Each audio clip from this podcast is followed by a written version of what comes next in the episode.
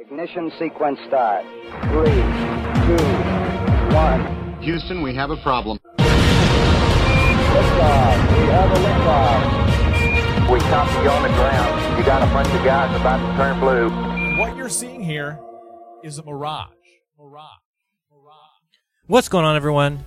It's Jaron from Jaronism back with another live video for you. It is Friday. That means it's time for the Friday Lounge. So thank you so much, everyone, for joining us for another fun show. Should be good. We've got a pretty packed panel. So let's start by introducing them. I called today Friday Lounge number 15 Space Crack, obviously in honor of yesterday's uh, presentation by Rodrigo Ferrari Noon. So let's start with him. Rodrigo, how are you? Welcome to the show.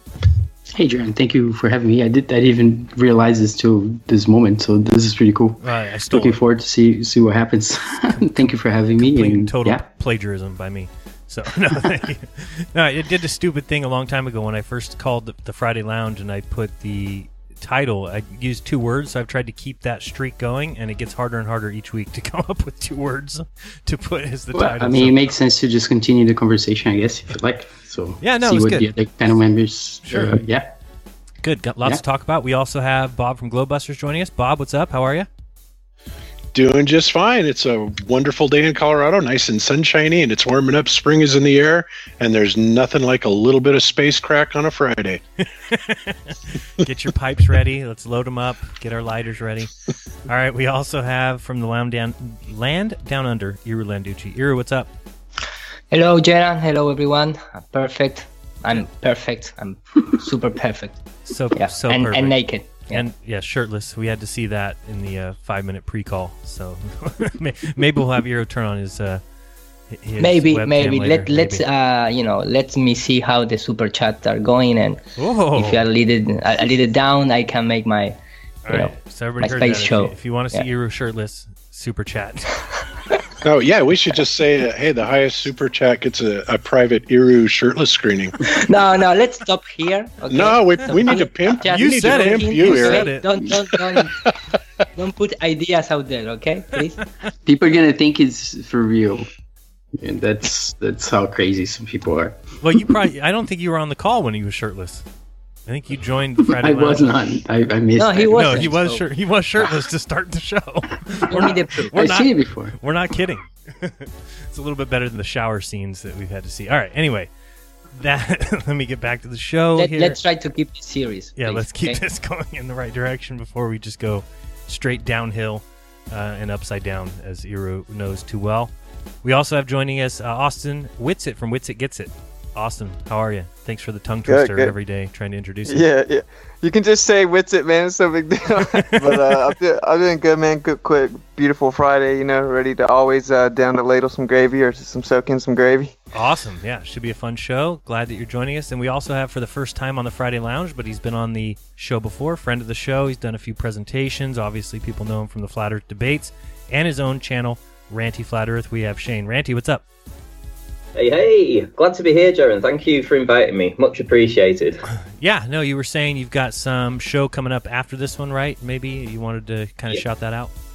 Yeah, sure. Yeah. So this is the start of a, a mega marathon for me tonight. So I'll be I'll be assisting you tonight uh, on this show, and then I've got a couple of presentations that are happening on my show. So I've got, um, funnily enough, I've got a globe earther coming in to try and debunk the black swan Oh, uh, image. That should be interesting. Uh, Bob the Science Guy doing a presentation at 11 p.m. London time. And then after that, I've actually got Rude Earther. Now, Rude Earther is a flat earther and he's dismantled his gyroscope and he's taken out the GPS on it. And he'll be doing a live presentation throughout the show showing you if there's any drift. So that'll be on the second show. So two shows, 11 p.m., probably 1 p.m., something like that uh, this evening. Sorry, 1 a.m.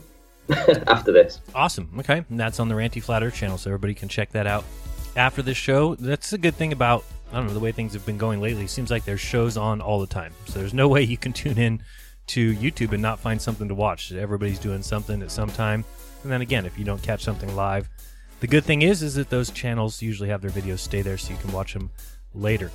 Let me tell you a story about last night. Last night I was driving in my car, just enjoying a good drive, and I currently don't have any data on my cell phone because my son uses it all. It's another story completely, but every once in a while at the end of the month, uh, I don't get any data. So I had to listen to the radio, which is fine. You know, enjoying a good drive. I like to drive, listen to the radio. And on came this ad. Now imagine how I almost threw up in my car. This is a radio commercial that was actually on the radio. And uh, let's just listen to this commercial. And imagine you're just driving, having a good night, looking around, enjoying the scenery, and this commercial comes on. Mommy, sing me to sleep. Sure, sweetie. Twinkle, twinkle, little star. You're a ball of gas that's very far. 32 light years in the sky, 10 parsecs, which is really high. Helium, carbon, and hydrogen fuse to make our starry Starry friends with bursts of rays. And if the star's mass is big and bold, it will become a big black hole. And if the star's mass is big and bold, it will become a big black hole. Thanks, Mom. By the sixth grade, many girls lose interest in math and science, so it's up to parents to help create a. I almost threw up. my goodness, and still it, it gives you this uh, trying to. Lies. It's basically patronizing parents at the end, Jaron. Yeah. Saying, go do this because Yeah, people do don't- little kids don't know math enough." Oh, and the little Your- girl's your voice was just, oh, you know, it's- hydrogen. I was just so. Oh my goodness, Almost that's a threw ter- that was a torture, man. was wow. torture. And the black hole that was yeah. Oh, black- uh, really then creative. it becomes a big. Bla- oh boy, it's just ridiculous. yeah. Maybe I need to rewrite the words to the song. I might do that because some I, crap. I Oh, really, boy. I, I really like to know the Jesuit behind that uh, song. it's the Girl Scouts. This is a Girl Scout commercial. By the way, I didn't let the finish. Wow. But It's so sketchy, man. so I figured since I almost threw up in my mouth that I wanted to make sure you guys did as well. Oh, that was no Thank, fun. thanks for that. Thanks, Guys, Jaron. enjoy that. Yeah, that was. It it felt made my spine cool, Oh, and I, I, yeah, I, I understand. I understand what you. If you if I was alone in the middle of nowhere and I heard this I almost I don't steered the car into a bridge embankment. black hole, It's actually creepy, isn't it? I mean, when you listen to it, it sounds like something Oh, it's Yeah, very sounds like- creepy. like a horror movie. And I don't even It think the little girl's voice is like re- I don't know. The whole thing was just My crap. Uh, it God, was they insist disgusting. on the melody, insist and insist on the same melody, just shifting the words nonstop. To it's a hypnotistic kind of you know approach, and they are basically telling the parents to do the same and, and make these you know get these factoids that of their So stupid. BS science. Is not you know I, I would understand even if it's it's something about what is it about engineering and microchips or something very nerdy you know make a song about it and whatever talk about how they work things that actually work but here is about outer space and black holes and all this theoretical things that, BS. Theoretical BS, right? Things that nobody will ever experience. You know, you're telling this little girl, "Oh, when the star's mass is big and bright, it will become a big black hole." It's something- I mean, come on, it's just nonsense. And you know, uh, isn't it even contentious in the in the space community whether black holes even exist? Absolutely. Yeah. It's beyond contentious. Even in the even in their own community, Oh, yeah. Yes. it's like ridiculous. it's I mean, invented right it's an invention Yeah, I think uh, was it. I don't know if it was Einstein or was it maybe it was even Stephen Hawking that came along that eventually Oh, said yeah. that they did exist, right, or that they would he's exist, of course, with mathematically. it. Yeah, I think he's yeah those biopics you know the I think he has more than one even Dude, the, Well- the, the funniest part to me was it's like the little kid song. It's supposed to be real simple, and she was having to fit all these like nonsense words that were way too long in Right. it. Ten parsecs and really in the sky. Yeah, I know. oh boy, That's Uh, crazy. You know, it's it's uh, black holes are only inferred to exist because of the fact they observe these so-called gravitational anomalies that are drawing these objects into funny orbital patterns or you know out of what they would normally uh, expect for their trajectories. But the really crazy thing about the black holes is they i mean not only do they assume that they're there but they also assume that objects are actually curving around them. They've never actually witnessed any objects doing that they just see these objects moving they're saying well okay i guess that's going to curve therefore there must be a black hole there. And that is the honest to god truth. It's unbelievable. So you mean the gravitational holes uh, or lensing holes? well supposedly uh, these these objects that are supposedly like orbiting around the black holes um, they're not even observing any curvature any arc to their trajectory they're just saying, well, it's going to have to happen, so we're going to assume that it is because you know all this happened a long time ago in a galaxy far, far away. Right. It's it's just unreal. Mathematics can do some incredible things, I guess. Yeah. It's funny how that works together with the the whole idea of the fixed stars, which has been the you know the, the paradigm forever till Copernicus uh, came along and they were claiming that I mean they found at some point they find Neptune and it's all done with strings and sketchy observation, but uh, you know and some of them think it's a comet at first it, if it moves and it's that's moving at will. There's all kinds of strange observations. I was reading today about the, the 17th century and the paradigm shift and when Copernicus comes along and, and start and then this kind of Western story starts here. And of course, how the Chinese had other had observed stars that disappeared. For instance, they had catalog stars that were not there anymore. Um, and you know, who knows what they were using? I mean, we, we, we talk about telescopes the other time. How telescopes are actually quite weak. it's a really, you know, people think it's amazing, like you see so far, but it doesn't. Which is quite uh, another trick, and, and it doesn't even use lenses the way it could use to really amplify stuff, which Iru showed as well on the different designs of telescopes. So this whole story, you know, keeping people away from technology, and now that people got a hold of technology, they have a big problem. But uh, you know, I, I want to uh, get back to the uh, child's songs Yes. because I, I no no because I have here I, I downloaded and and I changed a little bit the uh, the rate of the sound and, and the style of the the voice uh, because even in, my first live show that I made in my English channel. I talk about, uh, you know, this kind of uh, brainwashing that uh, the heliocentric model made, uh, not just for adult people, but also for the young. And there is this song from the show called Gumball, uh, and it's funny, you know, the name Gumball in the show. And one of the character, the main character, asks uh, for the meaning of life, and I have here in English, and it's for me, it's it's terrible. It's, it's You wanna- even trying to share the guy screen? from the refrigerator that comes out of the fridge.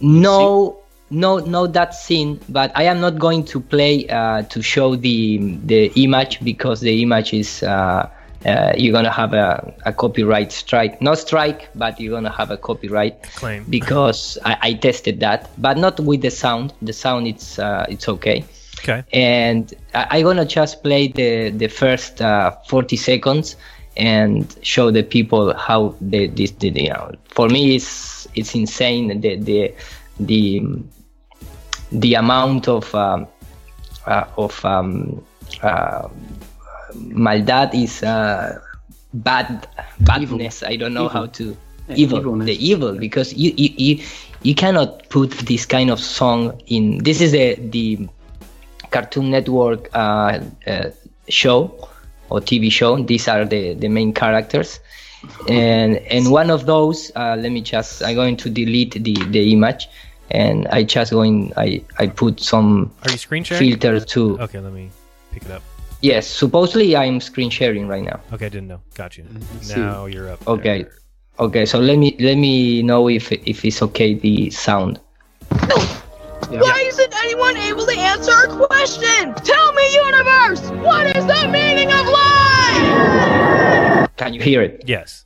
Yep. Okay. What is the meaning of life? Right. So now the um the show is going to uh Sing a song, go no. yeah sing a song because the universe is going to answer that Oh, okay so good. they go to the space and show all the planet and came the sun uh, the, the, the sun came to talk with the other planet and said what you're going to hear about it because i, I don't want to show that image but You guys, quick! I think someone's in need of a cosmic answer. Let's explain the meaning of his pitiful existence to him in the form of a feel-good song. so that is how it Oh boy, yeah. Let's explain his I- I pitiful mean- existence. Yeah, this is the the lyrics. You know, the lyrics is, is start with that. Let let us explain that. Uh, well, that word I, I can I can't even pronounce it. One, two, three. When you think you've got a problem and your life is full of doubt, remember in the scheme of things your life just doesn't count. To you a may seem quite small, but to an ant it's ten feet tall. It's hard to be objective, so we'll offer some perspective. You think there's nothing greater than the planet you call Earth, but Earth can seem quite skinny next to Neptune's mighty Earth. Relax, 'cause when you think you've got a problem and you're thinner or you're fatter, remember in the scheme of things your life just doesn't matter. Wow. I, I put pause there, you know, just for for stop the the song. Good. Your Wow. life just Doesn't doesn't, matter. No. I, I mean, it's criminal. This is criminal, man. This TV show is seen by millions of uh, childs from the age of maybe two years old. And The the- the- dinosaurs, the aliens. You might think So- that the, there's nothing as good as the Earth, but the, everything's better than the Earth. It's like it's like Everything, Rodrigo yeah, was talking yeah. about yesterday. We were talking about. I mean, they, they love to say anybody who mentions the sun in the scientific community, they have to say it's just an average star. It's just sub substandard, you know, average star. There's much bigger, there's much better out there. It's nothing special. Exactly. So let me just finish. Oh, look at that. You're tiny. They feel small because he's the biggest of us all, but that's just in the solar system. Bigger things than that exist. The Milky Way galaxy. Don't forget the universe. That's just the ones we know about. They're huge compared to you or us. You're tiny and you're minuscule, irrelevant, a speck. On the dark side of that rock, you're just a measly little flip. Your life may last a century on Earth or maybe quicker, but up here a hundred years is just a flash of flip of flicker. So when you think you've got a problem, when your life is full of doubt, remember in the scheme of things, you're puny little tiny weeny meager futile worthless teeny boring foolish pointless miserable wretched gloomy big and brittle life just does not count. What? Cuts to Darwin, who looking Yeah. at the sun. So that is the meaning of life. if you ask to the universe at the age of Oh. three, four years old. Think No, look at the end. criminal. Look It's at the end. criminal. That Gumball says at the end, the joke's on then. Blah blah blah. The sun will have collapsed under its own mass. Yes, explode. yes, because after that, after all, after that, supposedly the the hmm. the character, you know, when they look into the sky, they don't see the sun in real time. They just see like this kind of thing, you know. Well, My goodness, this is just abusive to the extreme. Terrible. But that's what they're teaching children. That's what's important. That's you know, that they're not important.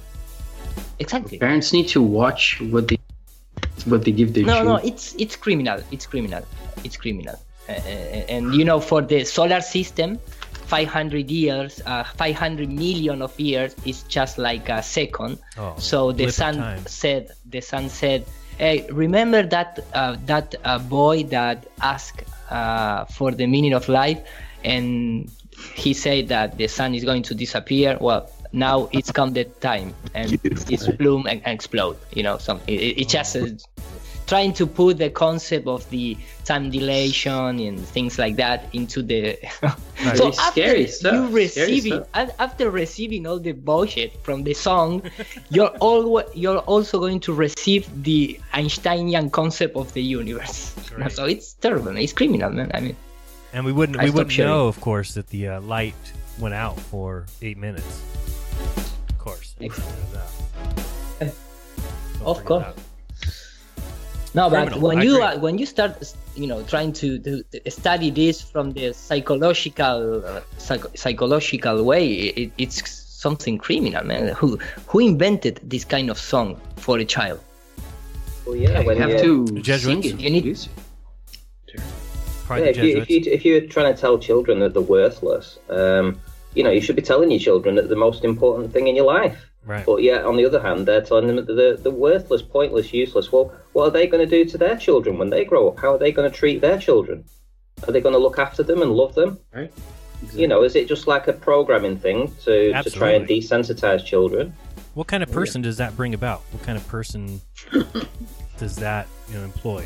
not a good person. That's not somebody who cares about that's others. what I'm trying to say, man. Yeah. I mean, not somebody Is who it supposed to be a joke, you know? Is it supposed to be a joke? But what the heck, you know? Like a parent looking at those words, what it's saying, Yeah, it's all these uh, adjectives that mean you're worthless, you're stupid, you're small, you're, you know, and and in putting this kind of uh, of system of understanding yourself through uh, declarations like proclamations like that that's supposed to be scientific.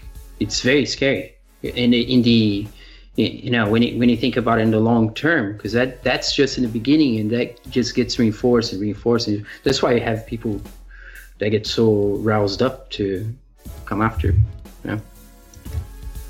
Yep, indeed.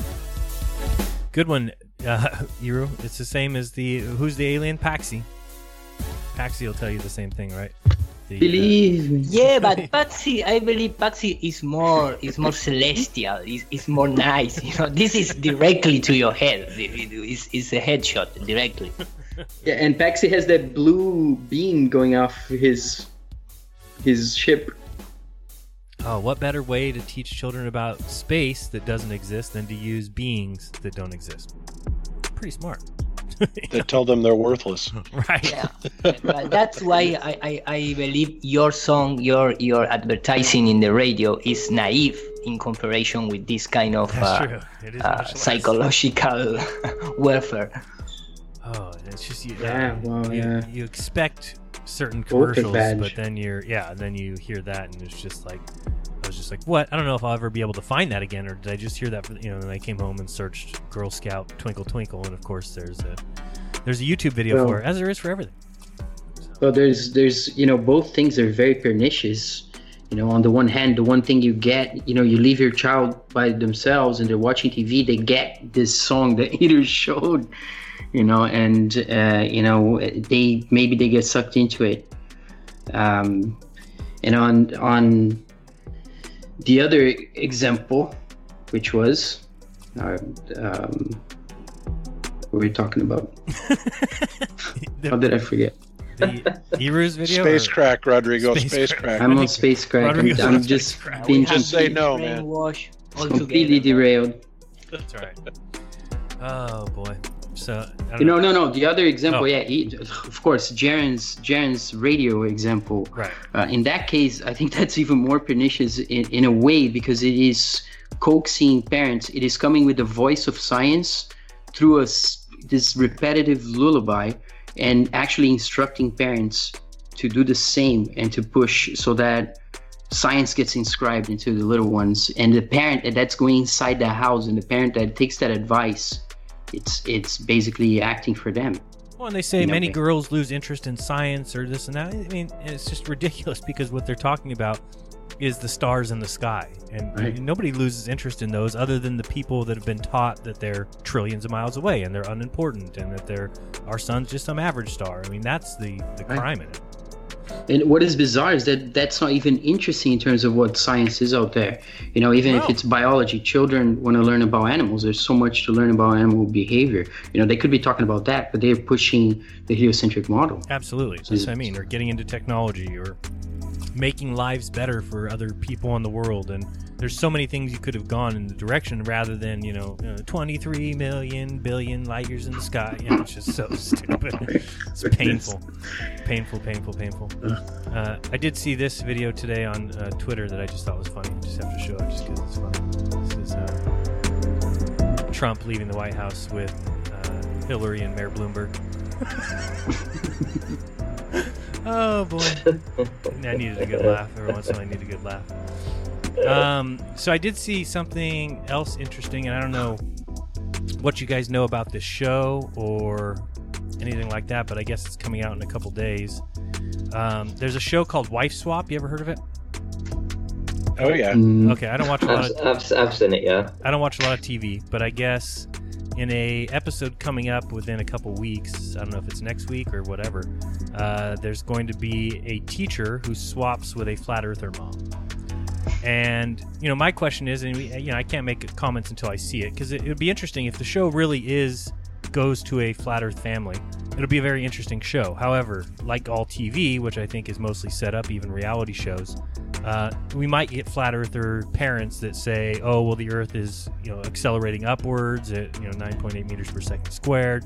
Um, are they going to try and just you know trash flat Earth? they do have a clip in here. I don't know how much of this I could show without getting copyright. But this is the teacher, I guess. I just watched this little clip. This is the teacher mom, and she's talking to the flat earther dad. The only thing interesting that I found that is really interesting is this guy says that his father or his grandfather was an aerospace engineer who helped build Apollo 13. But he is a flat earther and says that even his even his father wouldn't have known uh, or his grandfather wouldn't have known that the whole thing is fake. And she asked him, "So you don't think anybody went to the moon?" He's like, "No." So I mean, at least for this little highlight, it looks like it could actually be. We can see a little piece of it. I'll kind of stop it every I once read in a in the manual that you guys said that you believe that the Earth is flat. I don't understand how there can be a m- molten lava core. You're looking at a four to four thousand something miles. I don't know anybody that's been that deep. So I mean, so far, just in that little part, I'm like, all right, seems like it's a flat earther. He knows what he's talking about. Seen here. any So- proof of it? Seriously? I mean, the guy that came up with a round ball Earth shooting through the uh, universe at you know millions of miles an hour. I don't know all the math. I'm just saying, just ridiculous speeds. I mean, they didn't have radar guns back then. Wow, that's Oh, he, look, he Uh, looks it's- like an actor, man. He looks like an actor. I'm sorry. I, I'm not buying that. I would, I would, I would agree. I'm not buying that.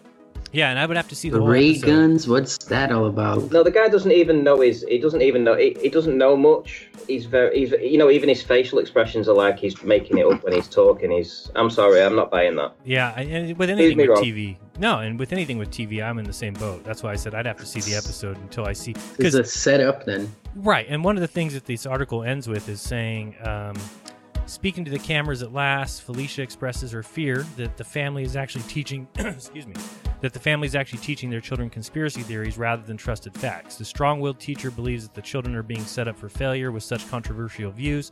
Viewers will have to tune in to see if the Dutchers come around on their misguided beliefs in the shocking conclusion. So, is the ending of the show going to be that they say, you know what, you're right. We need to teach science. We can't teach our children anymore about flat Earth. They're going to be outcasts. They're going to. That's the question. So, you know, they did a good job of setting up the show because I certainly don't watch TV, but I'll try and find this episode just so I can. Because you, you can tell right away if somebody's a real flat earther or if they're making it up. Again, it's just like the lies we covered right in uh, in last week's GlobeBusters, Bob. It's kind of the same thing. We know that that wasn't a real conversation with his real mom. You could tell right away that that was just a setup piece.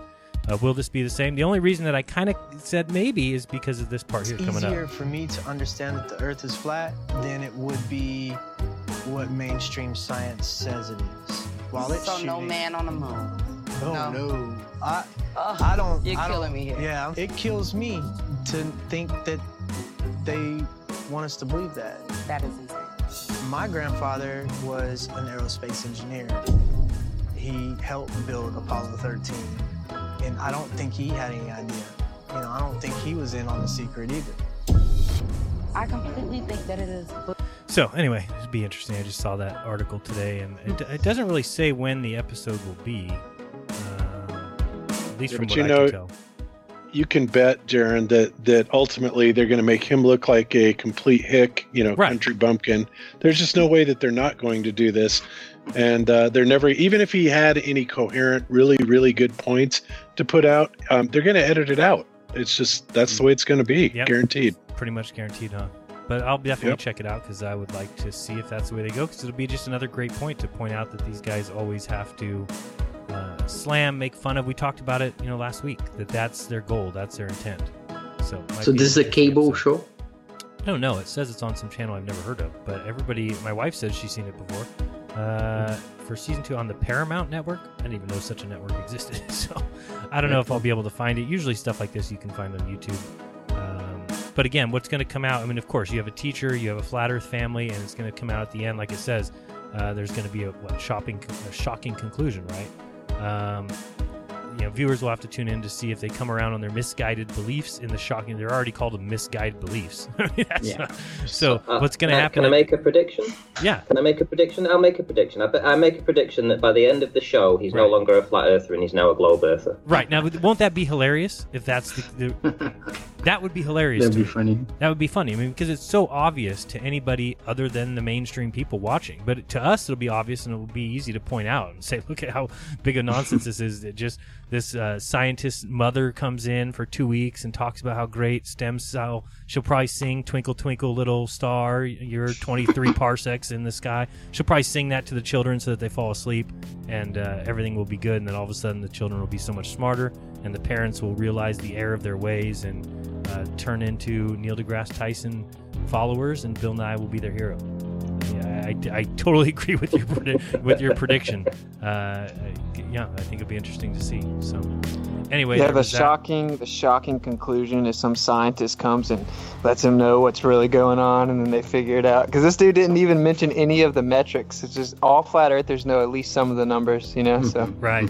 So it'll be interesting to see. So that's just something. I don't know when that's coming up, but people can. The article just came out yesterday, so uh, it says. I think it says episode two of the season or something. I don't know. I'll be looking for it, and we'll probably do a video on it. Just uh, laughing at the shocking conclusion, which I'm sure will be quite shocking. Um, the other thing I, you know, I'm seeing flat Earth in the news a lot. This is an article just came out uh, last week, February 15th. Uh, everybody knows that Carl Froch, you know, thinks that the world's flat, right? Have you guys also heard that Tyson Fury thinks that? Tyson Fury's got a, a boxing Really? match coming up. I think so. I mean, if you search it, you can usually. Uh, let me Was see. it not Mike Tyson? No, no, I know no. Mike Tyson does. Yeah, him. He does. Tyson said it as well.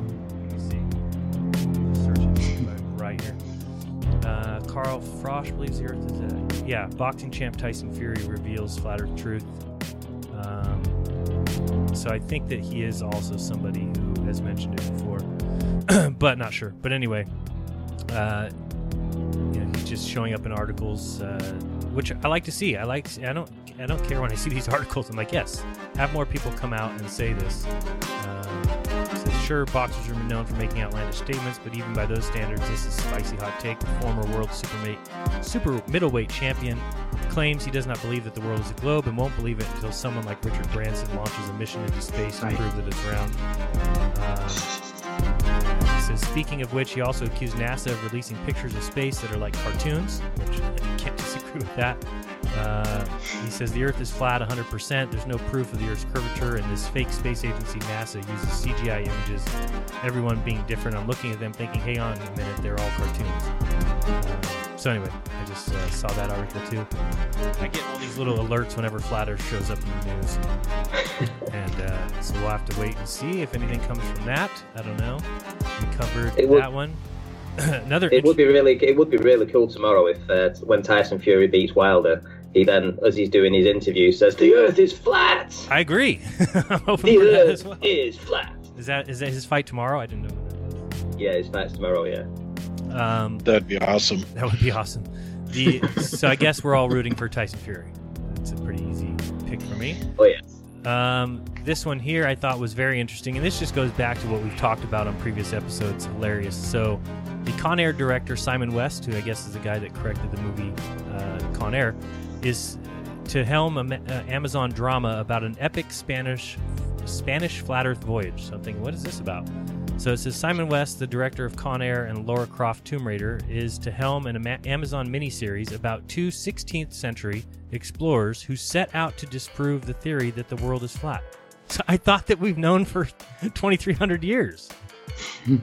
Why all of a sudden is is it, you know this guy's doing a movie about 16th century explorers setting out to disprove the world flat? Of course, they're talking about you know Ferdinand Magellan and uh, Juan Sebastian Elcano. Um, but it's just Took funny. five five years to go around, or three Right. years, whatever, however it was. I just think it's hilarious that they keep mixing this up. I mean, I thought that even Columbus knew the Earth was round, but now, to 16th century, which would be 1500, are setting out to prove that the world is round. And of course, yeah, they can't get their lies straight. No, they can't get their live stream. And Too of many. course, the comments, I was like, oh, here comes. People are going to be, hey, you don't know anything. And of course, that's what happens. People come here and say, any historian will tell you that no one in the 16th century thought the Earth was flat. In 200 BC, after all, Aristophanes calculated the circumference of the Earth. It was generally accepted knowledge in the 16th century. Columbus knew the Earth was round, but made a miscalculation as to the circumference by 4,000 miles. No, he didn't. it's a lot more than 4,000 miles. Uh, why else would he have Well- sailed west to get to the east? Well, they must have failed. All that's all I can say because Dearth shout out to Dirth. What was it, 102 year old lady, and they were still teaching flat Earth back in the 1920s. Yeah, so hey, hey, they must have failed in in the 16th century if they tried to prove the Earth was a globe back then. Yeah, just proves says yes. Magellan's voyage had nothing to do with proving anything. The goal was to find a better, faster way to the Spice Islands. So people Mhm. will get very upset, but I just think it's funny that this you know movie that's coming out is going to be uh, talking about them all about that. Yeah, like they they really curious about that when they're actually trying to make money, which makes more sense in their world Right. at the time when. So that Yeah. article was from yesterday, and uh, that'll be a movie. If it's on Amazon, I get uh, I have Amazon Prime, so hey, I'll, I'll watch a little mini series about uh, these guys and see what's going on with Yeah. that. So But you know what? Like in school in Brazil, growing up, you know, they taught us that the main drive for the these navigations west was the Turkish taking over Con- Constantinople, or, or I mean, not taking over the place, but Constantinople being being taken over and, and blocked uh, the route to the east, and then you know that that's the mainstream story that we heard, and that what's that's what propels him west. Because these these these routes, you know, Marco Polo had been using caravans that go all the way from um, the west of Africa to India, have been going on for as long as people remember. The whole area there through through Afghanistan and yeah, trade routes that very ancient. yeah, somebody also uh, just talking about a different subject, but you know, you brought up Copernicus earlier, and I wanted to get Iru's opinion on this. Iru, when you've looked into Copernicus's book and done some research on it, uh, you know, what do you think about the the foreword that they say was written by Osiander?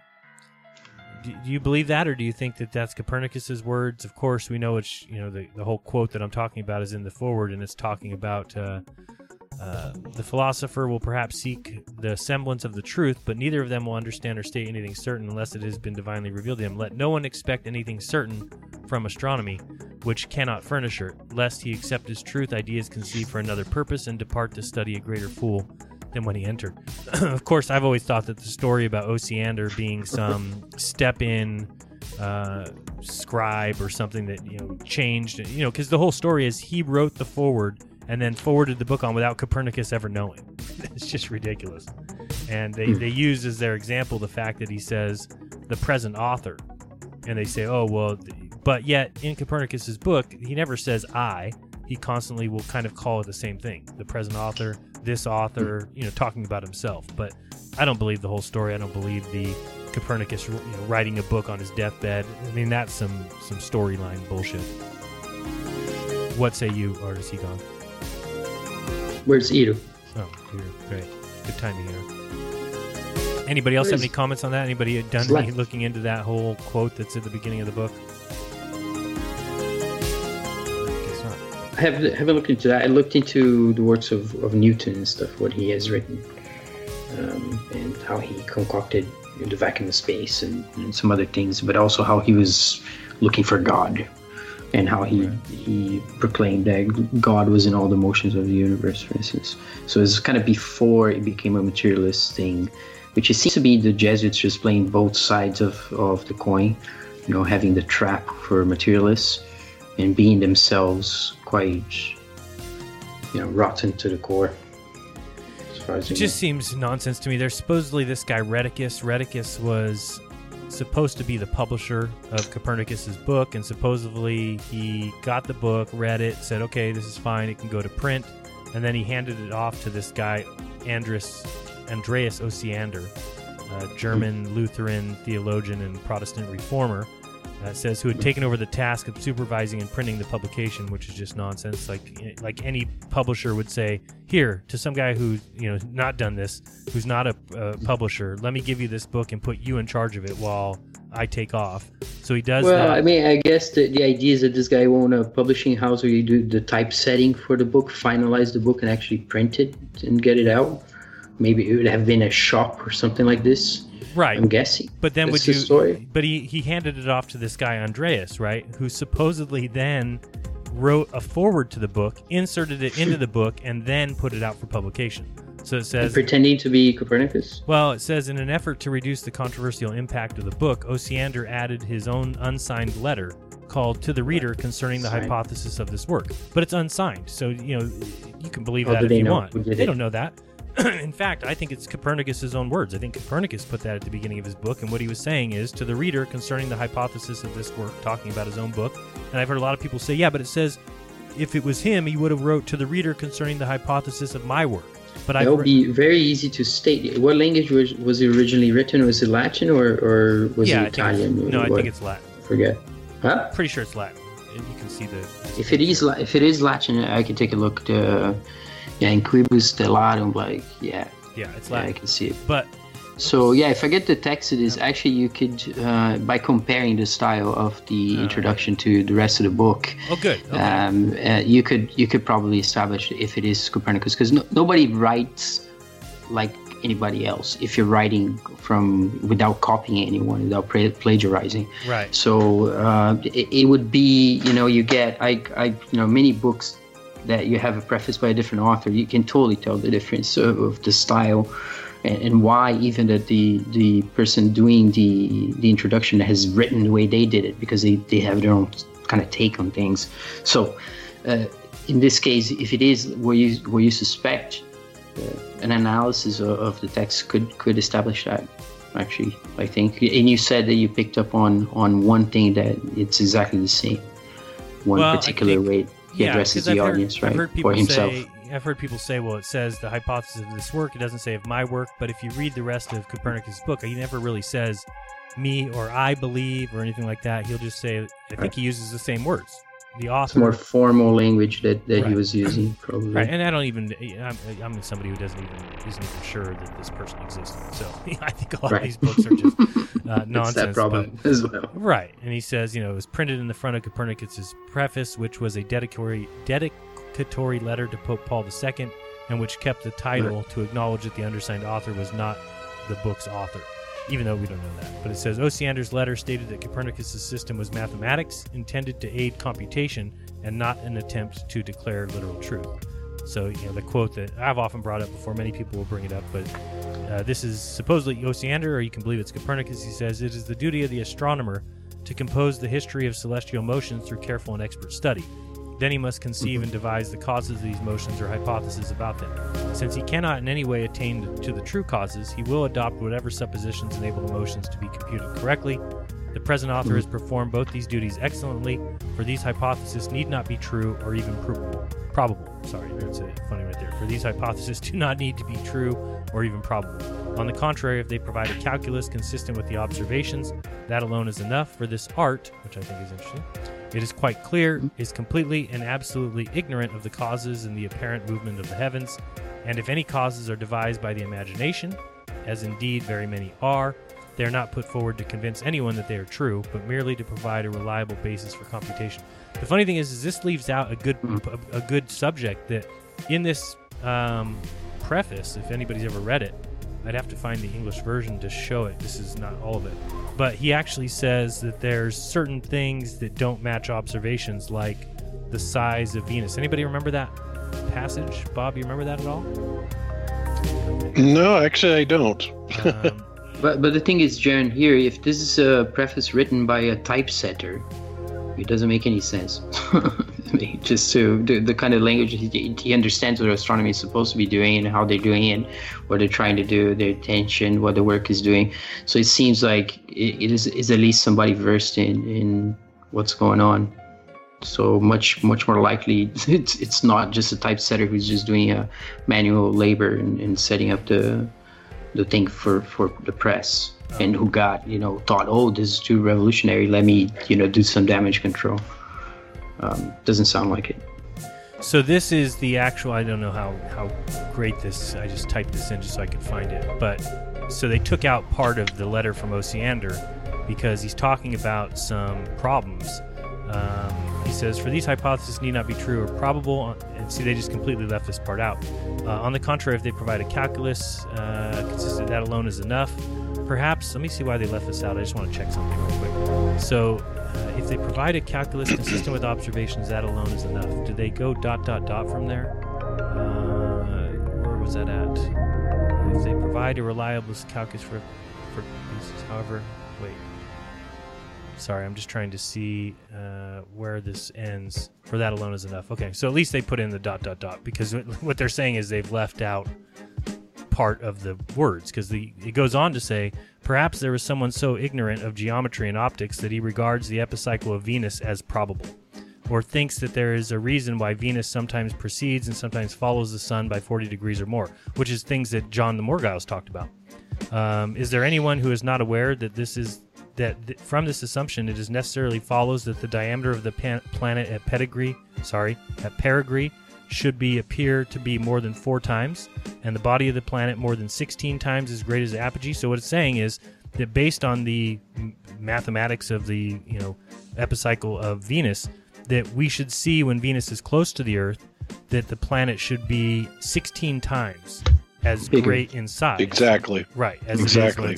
And that that only would make sense if it was, you know, much closer, right? Well, not much closer, but much further away. Yeah. So it's just funny because I mean this is, this goes against observation, yet it's part of their Right. current model. So it's so funny Right. that they left it out of here. They just go dot dot dot for the, you know they don't want, they don't want to put this in Yep. there because this is Oh, hey, a whole bunch of problems there. By the way, Jaron, um, Wendell Walton in chat said um, that the wife swap wife swap episode aired last night. He found it on demand AT and T now. He fast forwarded to the end during the debrief. No shocker. Snub at very end with text update saying Effier is questioning gravity. Questioning gravity. Wait, he said I didn't I didn't get, catch that. Oh, so that did air? Okay, well, I guess I'll try. Yeah, last night. So he Yeah, did not turn a glober at the end. Nope, nope. it. He's questioning gravity supposedly, and uh, that's you know that's that's a whole nother issue that that I I think really needs to be straightened out. Um, is the misconceptions about gravity and the way that it's misused, and I think that's a lot of the reason why Austin and I are you know kind of going down this road. Um, it's just because it is so the the way that the gravity has been represented and misrepresented to be able to sling things around it, you know, and, and the way that it does, it, it just simply can't. But you know, unfortunately, as a result, um, you know, we're going to get people just deny it outright, and we're going to get very, very ridiculed because of that. And uh, it, to me, it's a it's a problem. But I was I was reading something today. I thought you find it interesting on the history of paradigm shifts, especially in, in relation to gravity, because they couldn't. Uh, and this is like back in the 17th century, and uh, when the new paradigms are coming up in Franklin and whatnot, and they were looking at electrical devices and trying to to to trying to find out what was going on, and then they found out that they had some suddenly some repulsive force that they call repulsive force. Later, it became that there's different shifts in perception. So the, the this is a, the kind of history of science, and you have people seeing things differently according to how they interpret the phenomenon. But then that was kind of a big kind of monkey wrench like problem because the suddenly you have uh, a force that repels, and you have to account for it, and it's very visible and it's very clear. And then they, they start following that, but. Uh, again uh, it's it's it, it- it's funny that gravity comes before right before electricity and that doesn't really shift that paradigm it still stays for some reason and uh, in, in in intact as mass attracting mass and not updated to to be an electromagnetic uh, phenomenon as you've been going much deeper into Right. Well, and, and not only that, I mean, you know, even the the predicted field strength, there is no actual field strength of gravity itself. I mean, all they can do is describe, you know, the acceleration characteristics behind it. But um, so where they're coming up with this figure, I don't know, but I would tend to agree with. But but they say that uh, in comparison to electrostatic, um, you know, force, gravity is 10 to the negative 38th or 10 to the 38th order weaker, right? So how in the world, you know, planets. could it possibly hold planets, stars, ISS, moons?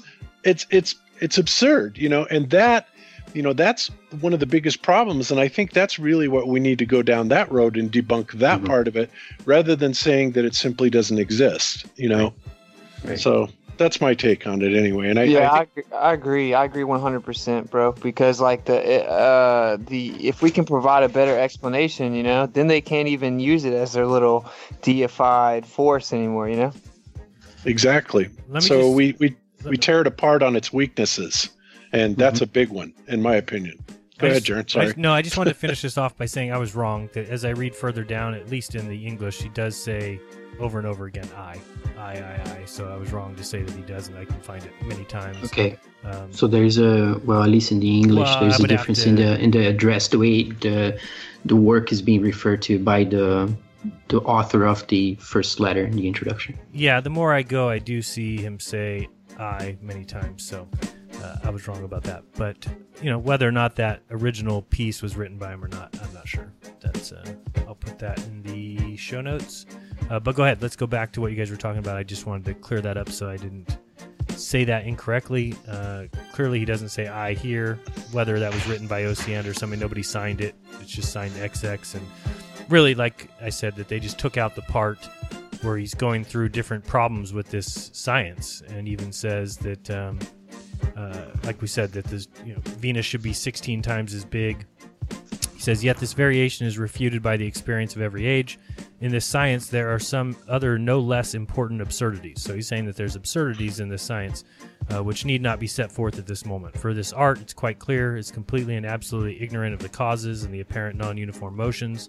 And then basically says that uh, uh, so far as hypotheses are concerned, let no one expect anything certain from astronomy, which cannot furnish it, lest he accept the truth ideas conceived for another purpose. Well, now people believe it as the truth, uh, whereas this Hmm. author was saying, uh, don't do that. Whatever you do, don't say, don't take what's being said in this book as literal truth.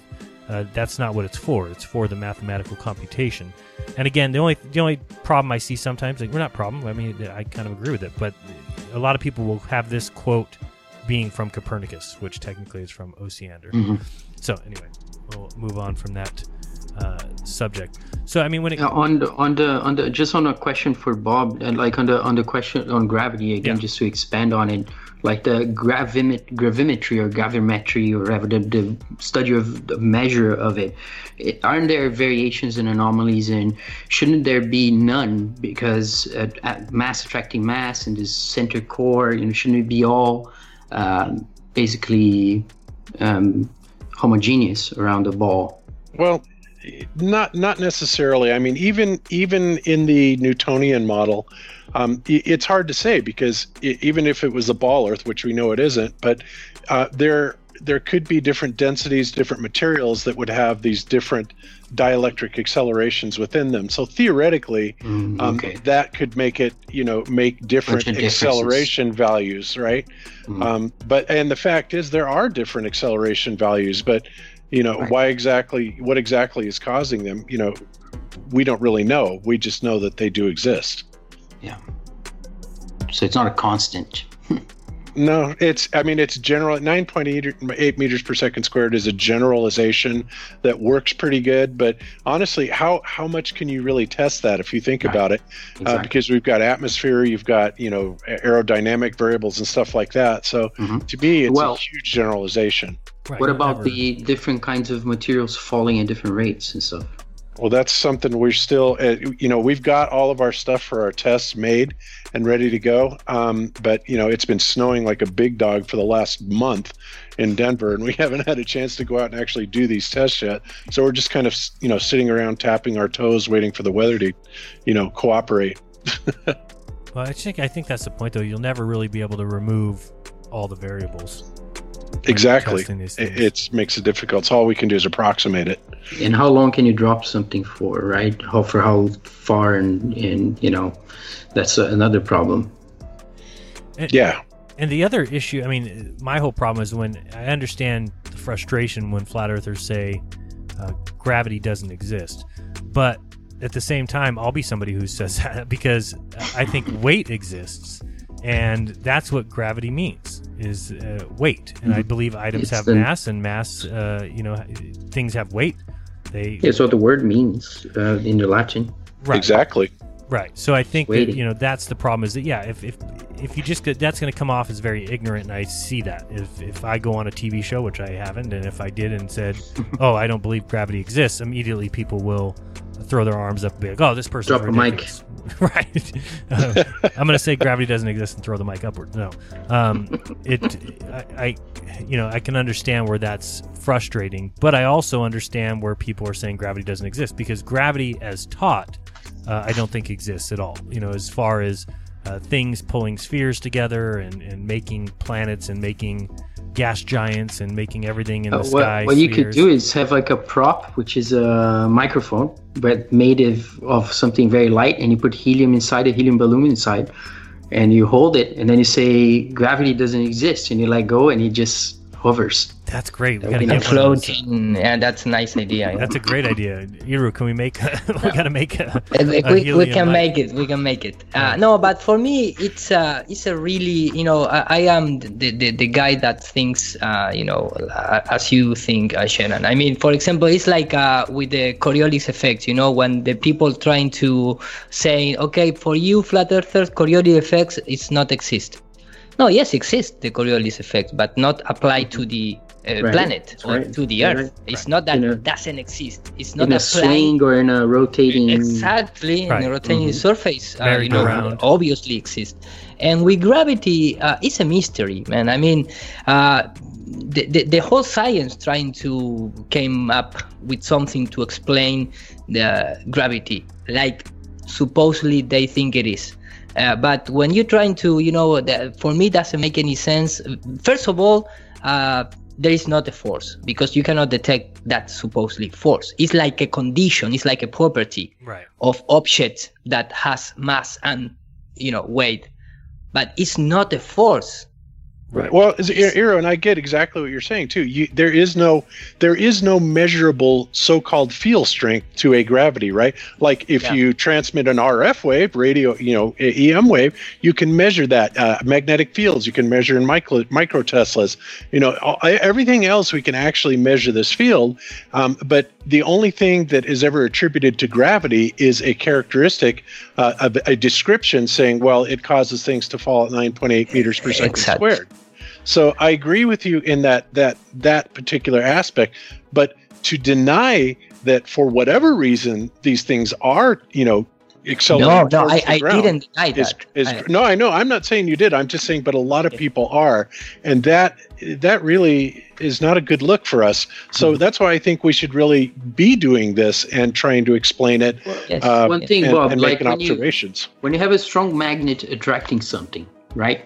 Uh, does that is that work in an acceleration? D- Does that create an acceleration? When, when is that something test?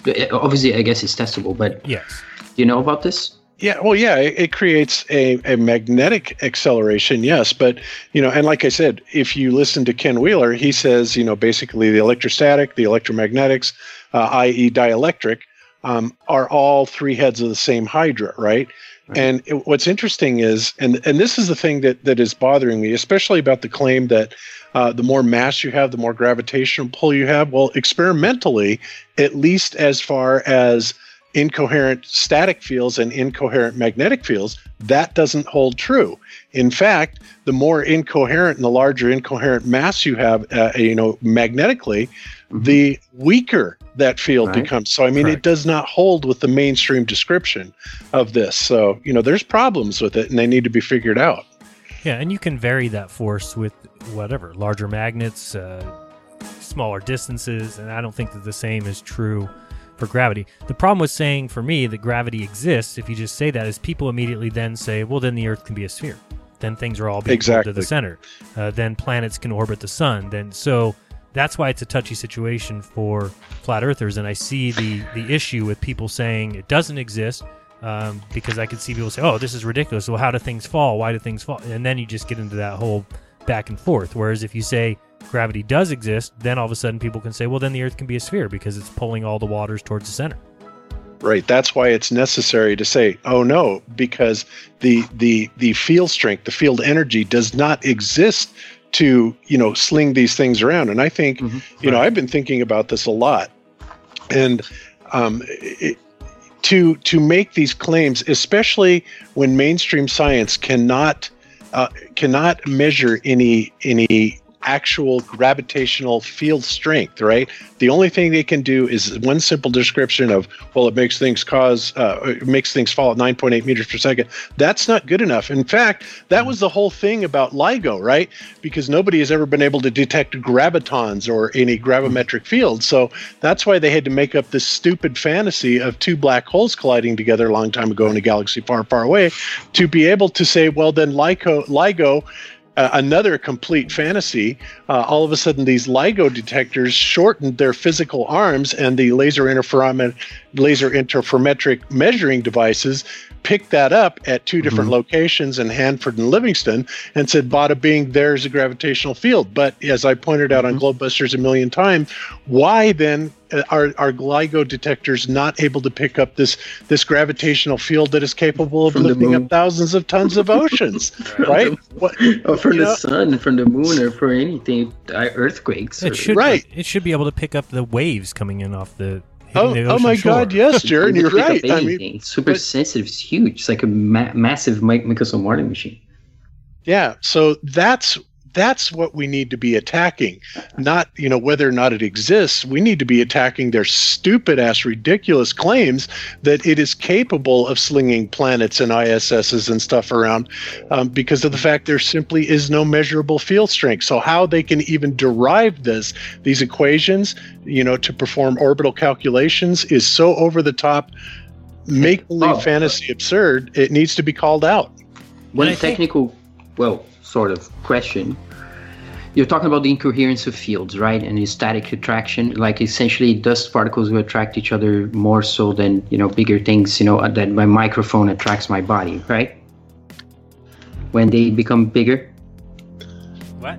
I, I, I I didn't get that. Say it again, Rodrigo. That that went right over my head. I missed it too. So you're saying because there's there's obviously cer- certain things are not captured by this gravity thing that pulls things down 90 nine meters per second. Like some certain things supposedly fall down the, those speeds, but other things also go up. But that was that was not going to be the question. The attraction force that we see between objects that you're talking about, right? Mm-hmm. That they have to be magnetic. There, that's one thing in this macro level. But I was going to ask in their model, what is holding the atoms together? Because you know, steel, it's pretty, you know, something is holding the molecules of the thing together. You can't just put your hand through it. Well, that would be that would be the bonding. That would be the bonding by the charge potentials of of the molecules, right? Molecules are made up of atoms, and atoms, uh, you know, have these supposedly have these charges, and subatomic particles that you know, electrons, protons, neutrons that have this electrons, this, yeah. this charge. So you would have a charge potential bonding uh, uh, that is actually holding these together, not gravity, right? That's, In fact, that's, that's my point. That's my point, right? How can that be in the core of their model, and then suddenly you have outside of it, it, it just doesn't apply. Exactly. exactly. That's you know that's one of the big anomalies with all this, and uh, you know No, that's in fact, in fact, in the CERN, for example, uh, um, they measure supposedly with this uh, high, um, you know, uh, huge magnet. Uh, they measure the uh, three of the force uh, of the four forces in the universe.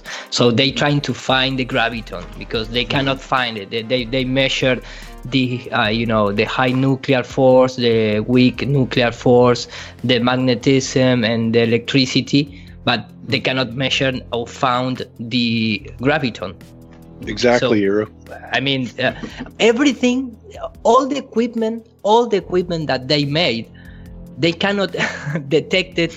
Uh, what they need to detect, they detect an electrical uh, magnetic magnetic universe, but Right, not right, uh, all the and, time. And and, and if you want to believe, for example, if you want to believe that muons and and um, quarks and Mhm, you mhm. know all, All these kind of particles, the yeah, that doesn't mean that the universe uh, is a, a heliocentric universe. No. you Right. still are measure and you are still are using particles that refer to an electrical magnetic universe. Energy. It doesn't mean that oh we find the muon. Well, the Earth is a sphere because we find a moon. no, because that is Right. electrical interaction between the atmosphere and the ground, if you want to. And you put a machine in the middle and you detect electrical interaction. So that doesn't mean that the Earth is a sphere.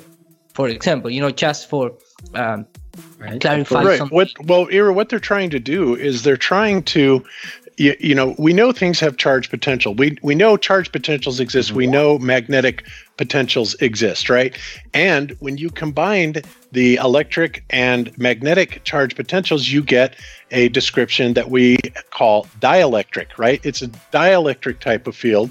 And what they're trying to do is they're trying to take that dielectric energy and call it something else. They've invented the graviton, they've invented something else. And rather than admitting that it has anything to do with a magnetic or static type of field or a combination thereof, they're trying to make up something completely different that is a complete fantasy because at that point then they they no longer have to adhere to any scientific standards. They can simply say, well, yeah, absolutely. Well, this gravity lets lets planets sling around suns and stuff like that. It is because of that reason alone, because they have now taken it out of the realm of any measurability, any accountability, um, that that they have done this. When in fact, it's nothing more than elements that we deal with every single day: it's static electricity and and magnetism. Yeah, and, and you know what? Uh, you know, for example, when we talk about gravity, we're trying to present uh, in our, you know, conditions because we are not uh, founded by superorganism or institution to make our own investigation. But we're trying to present like a coherence model based on electricity, magnetism, and things that you can measure, and trying to apply some kind of analogy.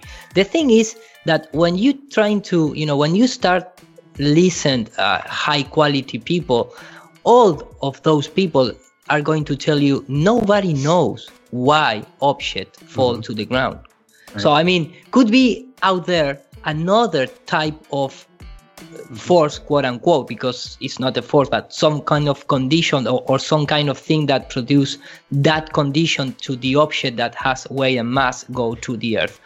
Of course for me is this uh, you know e- electrical magnetic uh, type of universe. But supposedly that that doesn't is is not the case. I mean there is another kind of thing. Well that doesn't mean that the earth is a sphere and because after all after all why the uh, the celestial body never fall? Never. I mean the condition here on the earth is that objects go to the ground right? But the things that we see up in the sky no. They never move even not move in terms of the rotation or or uh, see, you know maybe the movement explicit movement because of course they move but they never change altitude I, I totally make- agree. i mean what is things that are um, what what is the the force is the time the bending of time space that make that mi- the microphone go to the ground that doesn't have any sense at all i mean Right. Well, this is where this is where your people are trying to apply this heliocentric model and physics to flat Earth, right? To in, in flat Earth, you know, to us, at least me personally, and I'll I'll say this, let me specify this very clearly. To me personally, um, you know, the planets, the stars are are probably in some sort of a liquid medium. Um, they are derived probably because of sonoluminescence type effect, right? And of course, it, them not being terra firma, then all of a sudden that takes away the need for for any gravitational slinging of these these objects around. But people will say, well, how come the the planets don't fall out of the sky? And it's because they're not terra firma. That's why. You know, again, we we can't allow them to to bring their stupid assumptions and their model into the flat Earth model. And try and mm. corrupt it that way, and try and debunk us that way. I we mean, they cannot cannot be play by the rocks, rules. right? Right, They're not- exactly. They're not yeah. terra firma. And I was gonna ask you, like the on the tides, for instance, the whole thing with the tides. A lot of people don't know, but you've I know you've mentioned, and and there's a really good video out there. But there's places that don't have tides, and places where tides vary completely different. It, it really makes no sense on a ball. No, No, not yeah, at all. Like Fundy Tides and other places like that. And, Yeah, I and- was no, but to the, learn the, the, the spherical know- model, Yeah. the spherical model, they are still they are still attaching the tides with the gravitation from the moon, which is, has no sense at all because, No. like Right. you mentioned so many times before here in this kind of show or GlobeBuster or, or anyone out there, why is i- if it's affe- if it's affecting the the the, the water drops that you know Right. conforming the complete ocean why doesn't affect satellite or or the of or of the or the water in your swimming pool or you know other things? I mean it doesn't have any sense for me. It- it's it's preposterous as th- they are keep repeating that and no other scientists question it. No, imagine that's a magnet that doesn't attract just you know um, uh, the same kind of substance the same way. It's it doesn't make any sense. Exactly like you're saying. If it's able to pull the ocean, it should pull smaller bodies No, of. and, and in fact, you know, it's this the salt water that affects electricity and magnetism. So you have that coincidence to keep in mind. I mean, you know, the, the, the we, we measure or you can at least you can pro- present an, an alternative model based on how electricity and magnetism affects mm-hmm. salt water. So that is why in in uh, sweet water you don't have this kind of tides that uh, the equivalent at the tide that you have in the ocean. And That- of that- course, so what what you're suggesting is that there is some effect that the moon might be having on the water, but it's not this pulling effect of the tides.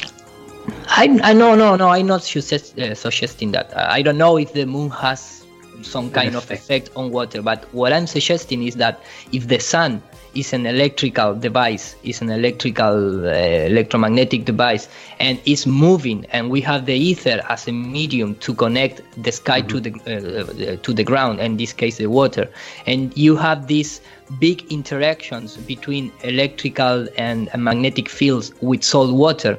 Well that, that there you have at least a beginning of an alternative model. Maybe the moon because it's charged by the sun of course it produces a different type of electricity. So of course it's going to affect uh, the, the salt water as well you know i mean? But then you have the difference in um, in in uh, uh, in temperature that also create a, uh, current underwater. Then you have uh, winds. Uh, you have a lot of things not related exactly to the tide, but uh, you you need to take also the ocean as a complete uh, a complete being. You know, it's not just moving because this uh, electrical and magnetic force or gravitational force. The the, the ocean Yeah, is always a lot more going on. It's, It's volcanology under the volcanoes under the exactly. sea. All it- it's like a living being. You know, I mean. Right. Yep. So Well, not- anyway, that's that's that's all I'm saying about that. I'm sorry, Jaron. Go ahead. No, I was just going to mention that it's you know funny. I mean, even Ken Ken Wheeler said that you know people who think they're smart and intellectuals will never go looking for answers to questions that they think they already know the answers to. Right. But Right. you know, the whole dark matter, dark energy thing uh, are all because of the fact that gravity or the gravity equations and everything that they've figured out with gravity don't apply to the sky. And, so they're you- trying to hide the ether as well, which is uh, another question here. And then, Bob, does the ether it permeates everything, right? It does. Yes, it's everywhere, all around us. In fact, in in my opinion, it is the ether that is being perturbed cymatically that is actually bringing things into physical existence. agreed. Right. It makes sense through sound, which is you know the creation itself. Right. And sound, of course, when I say sound, I don't mean from uh, 3 to uh, 30 kilohertz, right? Uh, I'm meaning all types of vibration. It doesn't necessarily have to be in the human sound spectrum that, that we can hear. Right. So vi- maybe vibrational.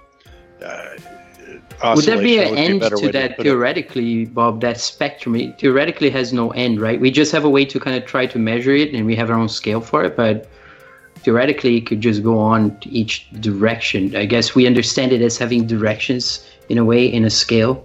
Yeah, well, think of it this way: when when you know, if everything is uh, is like octave based, right? And this is something that's really interesting. When you talk about harmonics, you're basically talking about going up another octave or or doubling the frequency or something like that. You could you could actually consider dimensions, right? Alternate dimensions, not as you know some other woo woo, you know, some other place and time or something like that. But think about dimensions being at, a, at an entirely different oscillation or vibratory rate, right? So our existence consists of DC, you know, DC direct current. It's a density uh, of matter that spiritualists would call that. It's certain kinds of density of, of the matter, and then once you transcend this body, you're off to a different realm. then, Where, then you are at a, at a different vibrational level or another octave that, that is outside of our known realm of oscillations. Right now, you know, our our oscillations are going from like DC, so to speak, you know, direct current, to up into the gamma range, right? Uh, a, a- a gamma light. Um, and then what goes beyond that? What what is a million times higher than that? That oscillation rate, or you know, uh, we also base these oscillations based on what we perceive of as time. Well, what if this concept of time is something different somewhere else, and there are actually sub oscillations in a different, you know, uh, temporal frame of reference, you know, to create another realm of of a, or a dimension, right?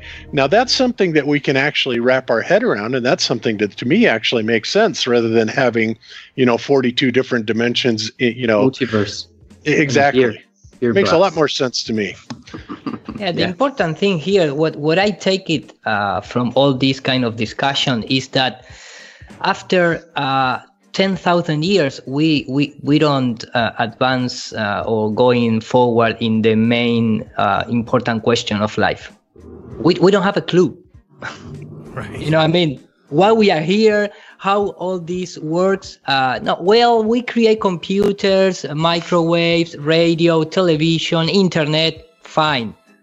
How is that the human beings exist, and what is uh, the magical thing that give lives, and where are the thoughts in, in terms of the dimension? We don't have a clue. It doesn't matter how technology you but, have. but we know that the body is full of this electromagnetic stuff as yeah well. Yeah, but that kind of things it's always well known for the fr- from other civilization in the past and and i Oh, believe yeah. the other civilization has uh, a really uh, best understanding of our Mm. Oh, yeah. spiritual existence yeah you Well, know and, where- and why would it be hidden? This is one of the questions, Ida, that I think is fascinating because we, we get this kind of mainstream history in school, right? And then nobody learns about Chinese astronomy from the 10th century. You know how developed it was and how they had these manuals and maps and whatnot. Why not? You know, it's people are deprived from this stuff, and and then they they're just bombarded with propaganda. But it's out there and it's crazy. That's that's a, one another crime. You know, comparable to those songs uh, on a different level. You know like you're saying, all this stuff from the past. There should be this should be, you know, basic stuff early on when you, you're learning about the world. You know what people in the past have thought and how different it was, and, and how you should make your own mind on on how to proceed from there. You know, I think. yeah yeah me too man Uh, Yep, I agree. But you know, we need to we need to get away from this theoretical, you know, using wild imagination stuff of things that we can never, you know, possibly even grasp or you know, like the whole concept of of you know gravitational waves supposedly when they're passing through an object that they will actually physically change its size.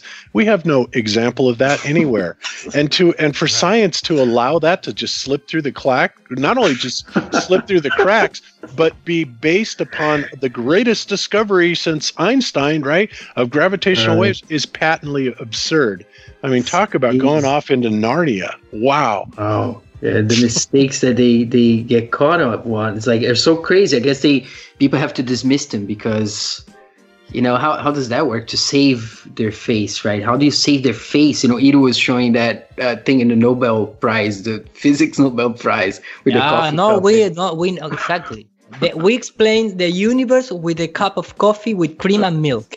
That that you know, just there, it's telling you we don't know a fact about the universe. We're still trying, and Right. we just create like a matrix upon another matrix of, I mean, the natural matrix. We created an alternative that it's only true in your mind and through our devices like the computer and uh, you know television, things like that. We're going to tell you stories about what we think it is, but we don't have any clue.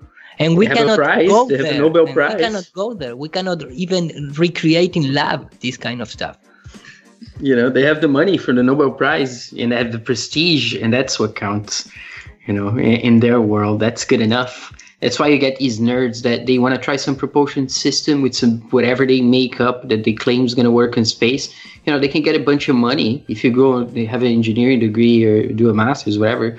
You can get a NASA grant and work on this idea, get paid, make a little machine, and then go you know babble about about how it should be working you know 200 years from now it should lead into something you know it's possible So, nowadays Dude, the, the way I see like all of this, uh, a big part of the whole lie in general, it's about uh, like this this metaphysical advantage that this group of people, you know, the Grabblers, think they have by um, understanding energy better than us, and so the ether is an energy field. Gold is superconductive, maybe has a high p- magnetic permeability they know about. That's why gold's always been so important.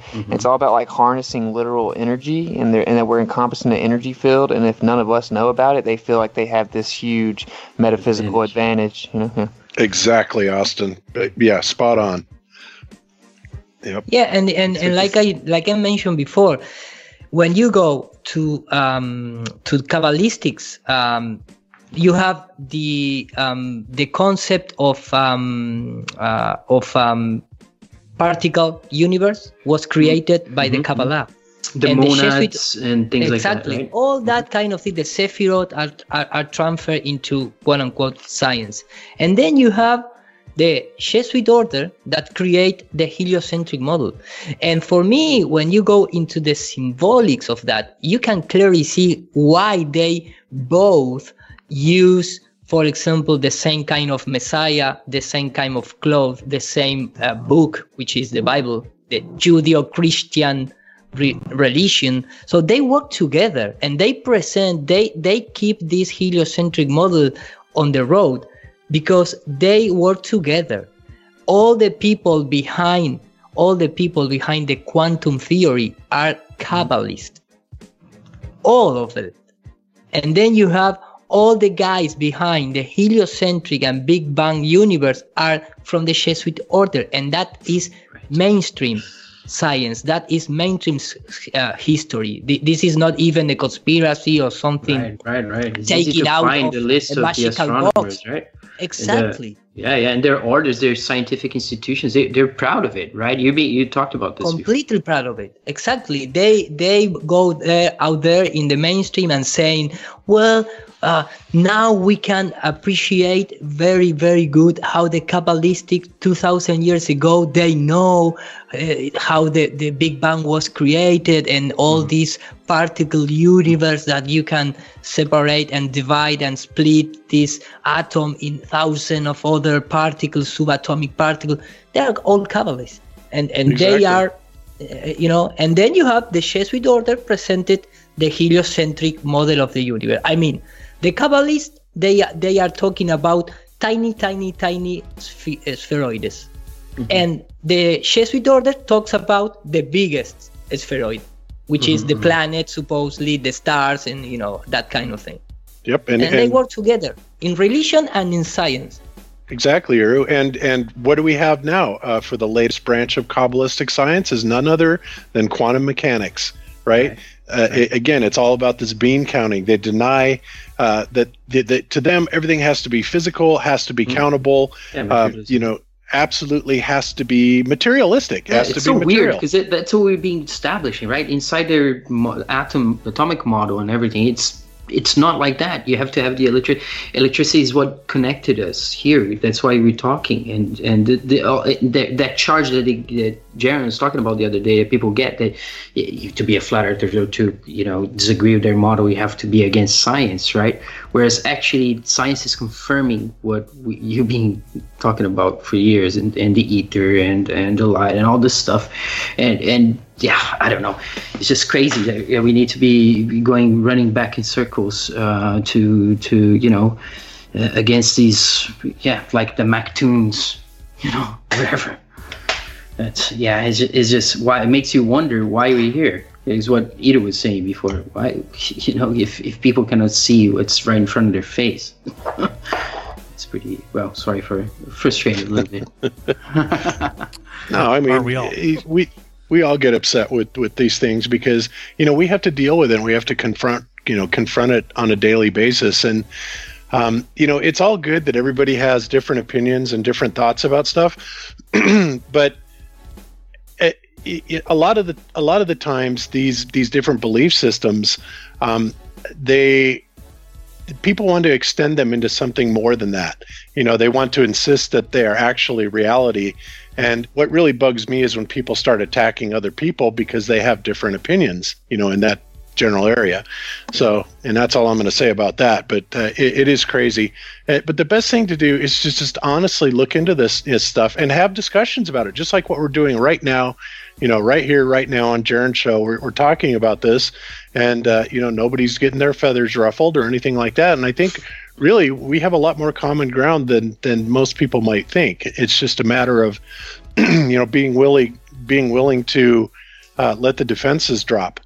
Yeah, it's okay, it's okay to disagree. Sometimes you just have to listen and and and not. I don't know. It's kind of be so- important. Imagine if everybody just agreed on everything. That's a that's a religious sect. That's how it is. Everybody just has to agree on everything. Right, that's the way but I most people think it needs to go. That we all need to agree, or else there's a problem. And I don't think that's the way it is at all. it shouldn't be like that. Actually, the fact that you disagree on details means that you're pushing forward in different directions. Otherwise, you're locked into a system. You're not growing. Exactly. Exactly. And it's okay not to believe today, not to agree today, because the more you hear it, sometimes that's what it takes. And then something you see a week from now, or a month from now, or a year from now makes it all click. And you kind of go back and, oh, okay, now that makes sense. Because, I mean, anybody who thinks they know everything today is wrong. Hate to tell you guys. Well, you know, like I was saying the other day, you know, the people that think they know everything are really annoying. To are really annoying to those of us who do. You know, that's just kidding, guys. Oh, boy, here we go.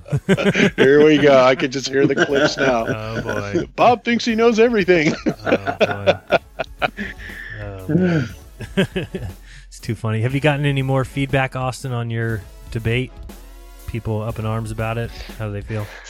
Uh, yeah. I mean, of course, the gammas the gammas are still in full freak out melt mode. But I had a conversation with McToon a little bit, um, because in the debate I had asked him about the necessary antecedent to gas pressure being a physical container, and he just shucked and jived. And um, well, it- on the was annoying. comments, So yeah, it, it is, dude. And on the comments, he finally started to uh, readdress it. Like trying to draw me back in, I was like, "Look, man, I know more about your religion than you, bro. I'm not trying to teach you." And he kept poking me, so we went down the roll. And sure enough, he doesn't even know the distinction between Einsteinian gravity and Newtonian gravity, and which one he's invoking, and how is gravity affecting gas, and what's the mass of the gas. And again, it still needs a physical. It's exhausting, bro. He's just a sci-fi nerd, kind of, uh, you know, watches space.com and memorizes it or something. Right. I saw some videos showing that he's admitted that he's learned a lot from flat earthers. At least. uh, Yeah, at least- No, but I like how you wouldn't let him get away with it, Austin. That's what I really like. Uh, because you know what he was trying to do is very annoying, and I like how you recapitulated the situation, said this is what's going on, and you're not gonna get away, away with it, and he just kept on coming back to that Dwayne Callan video. Yeah. Ugh. But at least, I, mean, it, it looked bad for him that he did that. I think because anybody, even if you're a Glober, you're like, okay, man, show us more evidence because it's pretty clear he was dodging the question. Right, and dude, for me, like, uh, I- think a lot of people thought I like enjoyed that, and I was like, I'm dominating him, but like, it was it was exhausting to me because I Right. thought it like undermined the value of the content. had we were to do it. right. It was an hour. It was an hour and a half. We could have talked about all kinds of things. It could have been super informative for the third party viewer, but instead he wanted to like make it where it was just constant wizardry. Right. Yeah, that's crazy. It seemed to be all it was, and they, they always have to play that game. I mean, they I don't know if they have any other defenses. You know, uh, Iru, you want to talk about that taboo video a little bit? I know Rodrigo hadn't seen it, or Yep, the, Did the beer or the um, coffee. coffee. I'll pull it up here. The uh, famous coffee, yeah, the coffee drinking in the bag of plastic bag. Yeah, because I wanted to get your take on it. Um, I thought it was Yeah, interesting, but- but you know, let's bring it up here. Oops, not that one. Where is it? This one. Um, I guess we could watch the whole video. How long is it? It's only five minutes. We'll watch it. Today to present indisputable evidence that space. Sorry. Hello, everyone. I'm back today to present indisputable evidence that space is fake and that the Earth is flat. Let's first begin with an utter debunking of NASA, the International Space Station, and SpaceX. These shocking fakery proofs come from YouTuber Tell Me What You Love. If you're not a subscriber, you must subscribe to his channel because I can't do his work justice. He combines hard hitting proofs with music and laughter. It's awesome. I'll have a link in the description, but please head over there and subscribe. These are all great proofs of space fakery, but I'm going to save the best proof for last. This first clip is from SpaceX. I'm sure all of you remember how alleged space rocket launch. Now, you you've seen this before? You've seen these ones I've pointed out before, right? Where it's, Uh-huh. Yeah, you know, yeah. the camera points Yes, straight yes, down the whole time. Exactly, and and Oh, no, in fact, I have a I have a high altitude balloon uh, from a launch from SpaceX at the beginning of the SpaceX, and uh, yeah, Same nobody goes out there. no no rockets get out of this world. Right. the arc and fall back down towards the Earth. I have definitely shared these videos many times, but you'll often read in the comments where the globe propagandist claims that the rocket has to level out to get into space. It's nonsense. There's absolutely no evidence supporting this claim, and the altimeter information provided by NASA contradicts the assertion. SpaceX launches are no different than NASA, but this clip will prove it. There's the space scam rocket, and it also arcs back downward, just like NASA. Of course, the propagandist is rearing to say that the SpaceX rocket has to arc downward to get into space. So, what's the problem? Well, the SpaceX rocket had a camera on it. The rocket turns horizontally, but the camera angle does not change. Oops! SpaceX Uh, sucks at. CGI as well, but it's pretty hard to keep all the lies straight, I imagine.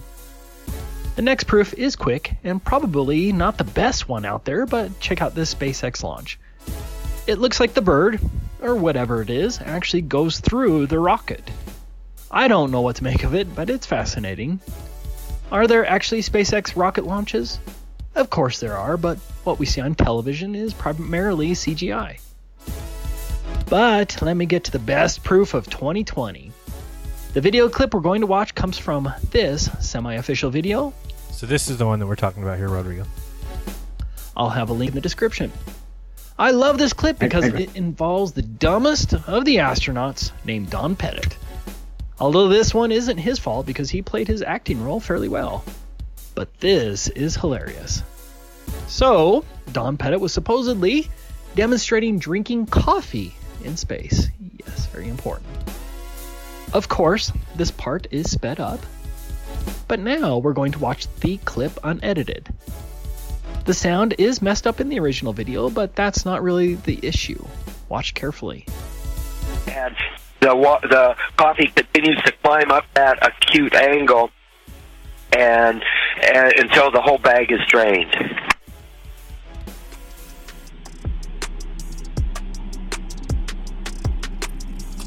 And and That is the coup de grace. The color of the coffee impossibly separated from its container. Without question, 100%, NASA is lying and using CGI to fake space. That, my friends, is a blatant CGI error, and there is no excuse. It can't be an innocent glitch of any sort because the color entirely separated from the CGI object. NASA is busted. The ISS is busted. NASA is a criminal organization that steals $61,748,634 per day under false pretense. Oh Thank you. Tell me what you love for this astounding proof We'll come back and talk about it. Let's just finish the video. of NASA's lies. Don, we really enjoyed that. That's this is a lot of fun. I just want to quickly cover another ugly duckling horizon proof from Wide Awake. Please subscribe to his channel if you haven't. As a quick refresher, the 16 foot ocean channel marker called Cutter Rock was 11.23 miles away from Wide Awake. Wide Awake brought his camera down to just 28 inches off of the water. Watch this small clip from Wide Awake. Camera's here, water's right there. I mean, I'm oh, a few inches above. But, uh, there's Cutter's Rock. You can see it flashing. And I'm at 28 inches. And Based on the official dimensions of the globe, the very top of that rack should be 43 feet below the horizon. But the ugly duckling horizon proof is even better because that globe horizon, if it existed, should have been closer than 1.9 miles. Instead, the horizon was obviously further than 11.22 miles, which means that none of that rack is being hidden behind a curvature. The globe physical horizon does not exist, and because that physical globe horizon does not exist as mandated by the globe model, there simply is no globe. There you have it. They lied about space, and they lied about the fundamental shape of the Earth. Yes, it's rather shocking, but that big truth will bring you closer to your Creator and set you free. Hey, thanks for proving the globe, you flatards. I mean, these are going to start popping up everywhere. So great job to Taboo to point this out. And again, you can see the physical horizon, the supposed edge of the sphere, far beyond where it should be. I mean, you know, at least 10 miles or 11 miles, 12 miles past where it should be. And uh, once again, you have somebody that's going to be out to debunk this, right, Ranty? Uh, absolutely. Okay, should be interesting. Yeah. Have you have you heard his? Has he told you at all what what his debunk is, or No, no. He um, he contacted me today and said, uh, would he be uh, welcome to come and do a presentation this evening on the Black Swan and how he's going to explain it on a globe Earth. So should be interesting. That's Bob the Science Guy. I can't even begin to imagine what he's going to come up with. So definitely worth tuning in. That'll be on your channel tonight. Uh, and then what's the other thing you have going? And then after that, we've got Rude Earth that's Oh, yeah. doing a, a gyroscope. So he's he's pulled apart his gyroscope and he's taken out the GPS tracking on it, etc. And he's got it all wired up to his PC and everything. And he's filming it on a few different, um, uh, you know, it's like cameras. And he's going to be doing it live. So he's going to be showing the gyroscope working live, and he's going to be looking for any kind of uh, Earth turn that he doesn't think we're going to find. So we'll see. So Shane, is is his uh, gyroscope? Uh, it's an electric one, I take it, because it was part of a GPS or part of a gyro compass. Yeah. Okay. Uh, yeah, that that's good because one thing I will say about the mechanical gyroscopes, is we found out, um, you know, recently in FE Core, is even if you have a really really nice gyroscope, there once you get above specific RPMs and below specific RPMs, something that will uh, that will happen with the gyroscopes is they will experience something that is called friction torque. Right. In, in other words, the friction itself will cause a specific amount of torque that will actually cause the gyro to precess. And if you are an overzealous glober, um, or somebody with no common sense whatsoever, you would be tempted to call that Earth rate drift, which it is not. Will so, it will it rotate or will it drift or whatever you want to call it, precess in opposite directions based on the RPMs?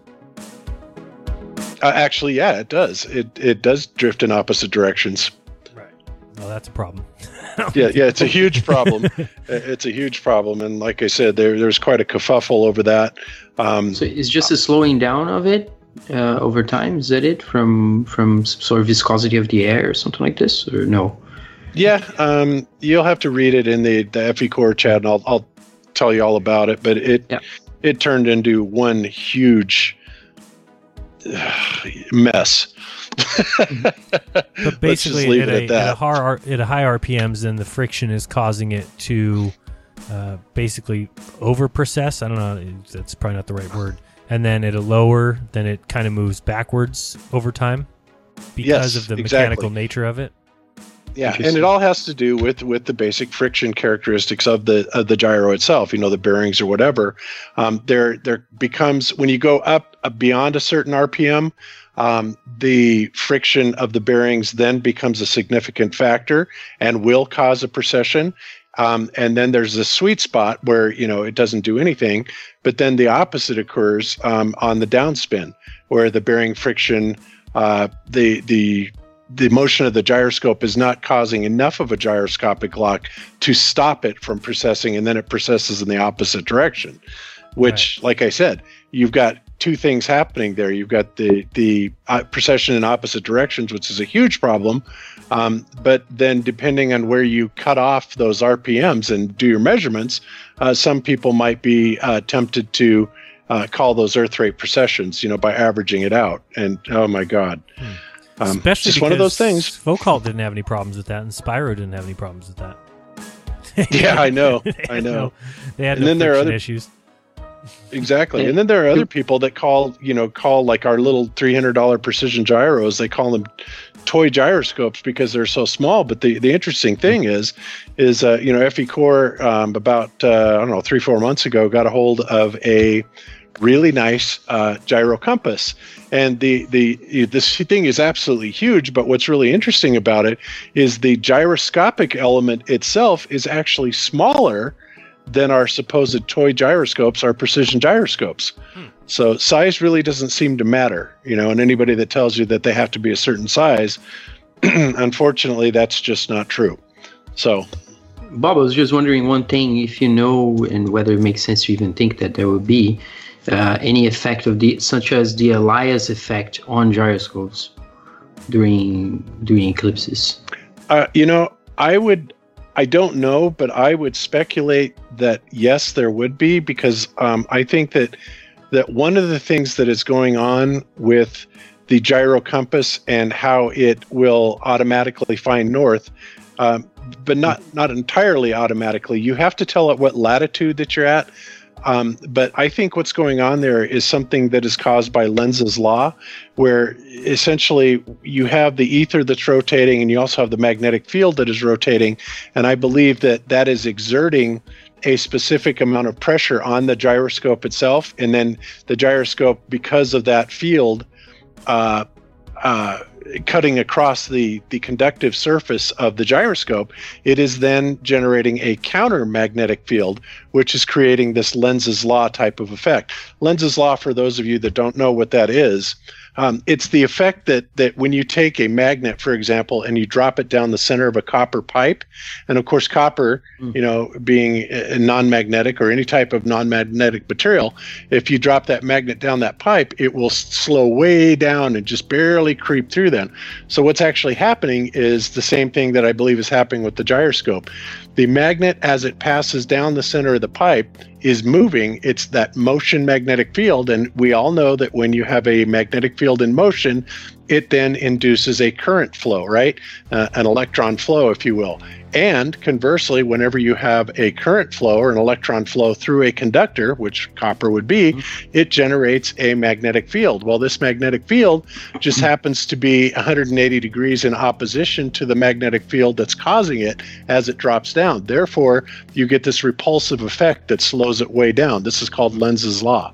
And so, in answer to your question, Rodrigo, yeah, I believe that that uh, the uh, the uh, Allais effect could very much have something to do with that because you know when you have an eclipse um, uh, it only would stand to reason you know in the em model that you would ge- be getting changes and variations in the em field which could very significantly cause that to happen sorry for the long-winded answer No, but yeah, I mean, it, it, it would have to be connected somehow through the ether. Yeah, that masking floor that you're showing there, Jaron, is Jaron. It's uh, wow. Yeah, I don't know. I mean, I, Iru, I mentioned it right before. Iru was thinking that he doesn't quite agree with it. Iru, what do you think that it is? Uh, go ahead and explain what you think. Um, Versus, well, I first guess- of all, uh, what I'm saying before is that we have so many examples of the uh, fakery inside the ISS that this kind of things for me is not conclusive thing because I, I have seen you know so many times uh, because I work on television the glitches uh, you know the type of glitches that um, uh, you're gonna receive that uh, it's for me that kind of i never uploaded uh, that kind of idea because uh, you, you, you, if you are working every day with um, streaming you're gonna see really really weird things in terms of compression uh, of the signal sent by or managing in, in terms of um, uh, internet uh, um, you know uh, sending receiving so uh, this kind of split of the color could be uh, some kind of malfunction. This is not for me anything that is conclusive in terms of oh because uh, they are doing this or this this uh, color uh, this um, color separation is there. Uh, that must be a CGI or fakery because after all the complete video when uh, Don Pettit is drinking this coffee, it's a you know um, 30 seconds, one minute uh, with uh, this kind of uh, blue background that could be easily de- made in a zero G plane. I Right. mean, th- this is not something that. Uh, Yeah, for me, at least, is something that, or this is conclusive fakery inside the ISS. We have so many other examples to conclude that that this is not even uh, how how you know that thi- this is inside of the ISS. For example, because I, I never found the complete experiment, the complete video, and even if if the if he take out the background, uh, you know, type of uh, silk background that he had, uh, what what does matter? I mean, it's just uh, when the videos get end, everything is like uh, having this compression issue. So, Iru, does it does it even look like he's really drinking anything to you? It doesn't to me. I don't think he's yeah, drinking anything. I, I, I, I watched that part, and if you start looking into the the inside of the bag, uh, the plastic bag, is supposedly he's uh, he, he is drinking something. I mean, the liquid is start to uh, you, you you you can compare at the beginning at the end, and you have less liquid inside that bag. But I mean, they they have been practicing and playing with liquids inside of zero zero G planes like from the 80s, from the 70s. I mean, it, for me, it's like a, well. This could be another uh, issue for the ISS or not, but uh, it's not a conclusive thing because you have this kind of compression thing going on. And in fact, when you see a lot of the uh, actual uh, ISS um, live feed, when you have this ugly compression with with the background is static and the astronaut uh, are moving and start to melt down in colors and and weird things. Well you know unfortunately that that is why the compression works. I mean if you have an static background the the computer knows that that is static so it's not going to apply uh, uh, bit rate on that particular background. So the computer leaves static. That is why the astronaut are start melting down in colors because that is the way the compression works and it's completely fine. It's not because you are using uh, blue screen or, or, or green screen in the background. It doesn't have any nothing to do with that. Uh, Well, I- know I see there's a the- lot of I see the liquid bouncing off the the open end that he's drinking out of. When he when he takes it away from his mouth, you see the liquid bouncing back and forth, and then it, it it's there. I mean, it's it's it's right on the end. It's it doesn't escape the, the bag at all. No, supposedly he invented that kind of uh, quote unquote technology for drinking coffee without without uh, without having Wait, issues what- what with the liquid bouncing all around. You know, it's like have like a like a special protection inside that keeps the coffee uh, just in, in in some part of the bag of the Well, plastic it's, bag, it's an, so it's you an can open drink it. plastic. It's an open plastic end on the end. It's an open bag at the end. Yes, it's open, but it's like a dual layer plastic thing where, where you have liquid content inside of this uh, plastic bag. It's not. Uh, it, it- he explained it. So that's why uh, it in the stays food down. video. That's How- why it stays down here. It's supposed to, and stays down here. That's kind of the design of it. Yeah, exactly. That doesn't is even look like the coffee, kind of uh, super invention for drinking coffee in space. You know. I just think And this part is is- really weird. I don't. is I don't quite Complete. get how It's weird. It's very weird. It's weird. There's one you I have sent the- you, Jared. The, you know? the lemon one. I don't know if you've seen that one before, Oh yeah, let me bring that up. Uh, yeah, I've seen it recently. I think Taboo put it on his video, but oops. Well, that is that, that is another thing more, you know, more more if you ask to me, this is more impressive than the bag than than, the plastic bag, for example. Because the the chance that you're gonna have some kind of error like this mm, eh, based on natural behavior of the compression, the computer, the image, the video, blah blah blah, it's very very rare. I mean, this is more like a something that yeah, it's a another layer if you want to see in that way because that that that's strange. You know, I mean, you are not going to uh, have this fade with a finger passing over the. I don't think so. I think I mean if I tried to film it on no matter what camera I try and film it on, I'm not going to ever get that. No, no. You're The, the only see it. explanation that you can have is some kind of uh, weird motion blur at the beginning where the finger is like uh, penetrating the lemon, but after that the the hand is uh, um, start to slowing down, you don't have any more this motion blur. So it, it doesn't have any sense to mix uh, together the images. You know, I mean, uh, it's a. it it's seems very- like very uh, the strange, hand's very coming from strange. behind, right? The lemon, and then it At the goes through it. yes, yes. Certainly what it looks like. For me, these these videos are just like sprinkles on the icing, yeah. you know, because I mean, you just only need one time, and then that means they are faking it at least once, which means why you got to fake it. Um, but for me, both of these look like CGI glitches for sure. Yeah, I would agree. I mean, I, I can't understand on the other one at all how you would have a color separation and leave the leave the bag clear. I mean, to me, it seems like he would be basically doing this whole thing with just a clear bag, and you could very easily put in this kind of fake coffee, which doesn't even look like coffee to me.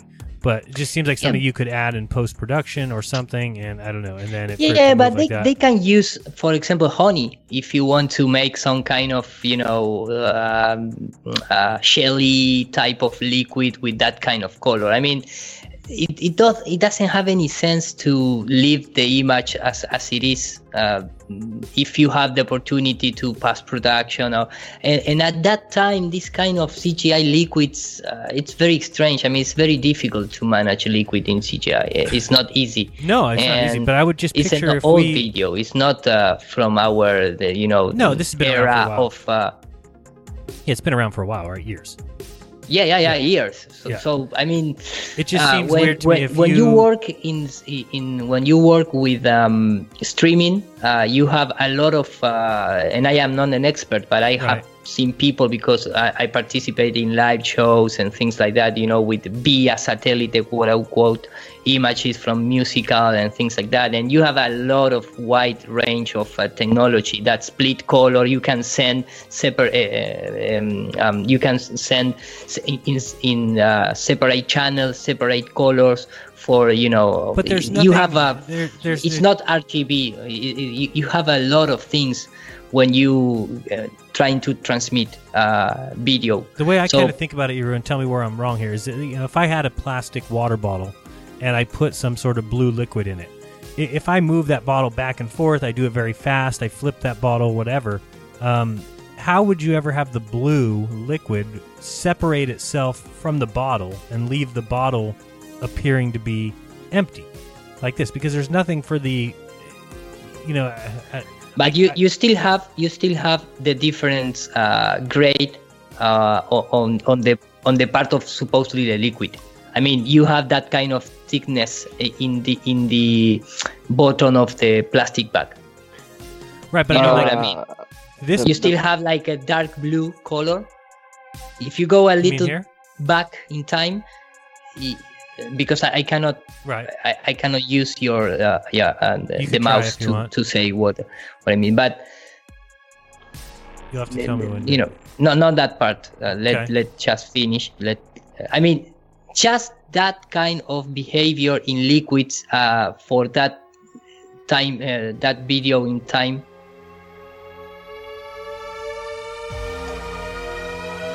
To be honest, it'd take him a long time to get a good drink of coffee. Wouldn't it? Yeah, I think this is retarded, bro. I'm not even gonna lie. I think this is definitely uh, the way I see it. I, because the best I'm understanding of what you're saying is that it, it would just be like a video glitch where it moved it over. But what doesn't make sense to me is the overlay of the cover separating. But why would there not be anything still there? I can see it glitching over a little bit to the right, but not like removing it from the bag. If you see what I'm saying? Right, because You, still, you still see this part of yeah the bag. Yeah. the problem is How can you how how could how could the video have any idea of what the bag would look like empty? exactly.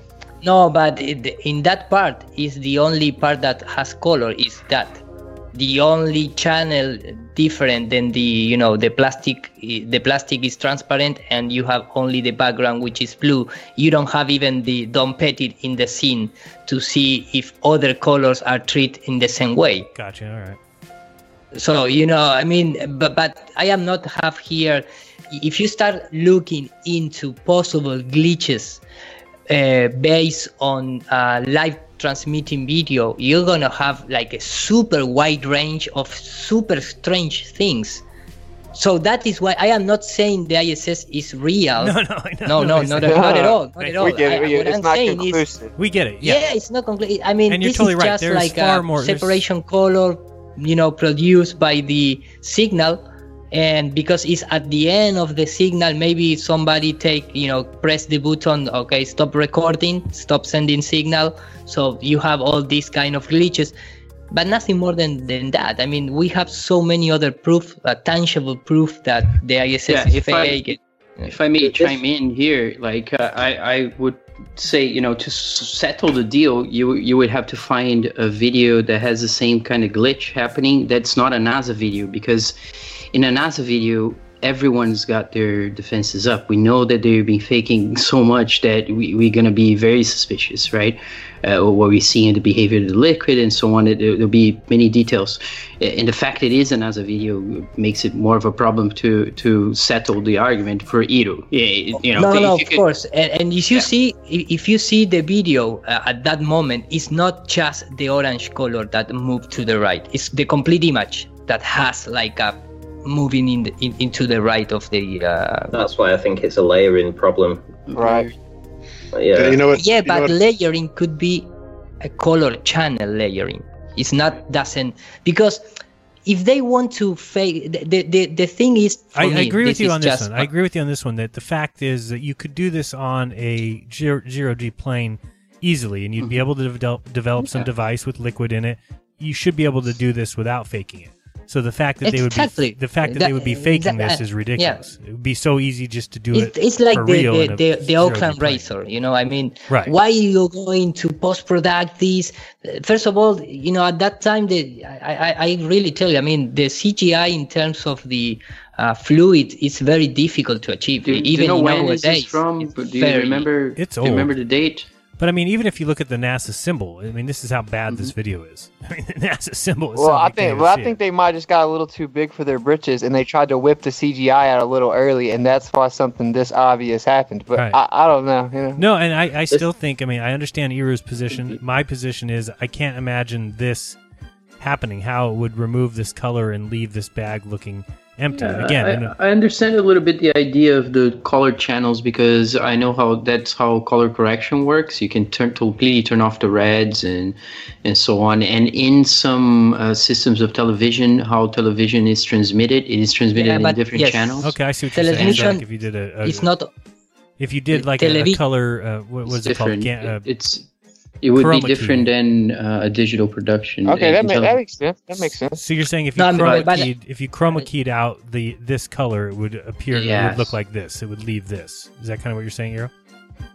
yeah, you could yes, test exactly. it. You could test that. You could test the and, and no, proposition. and, and not just that, but in television, we don't use RGB directly.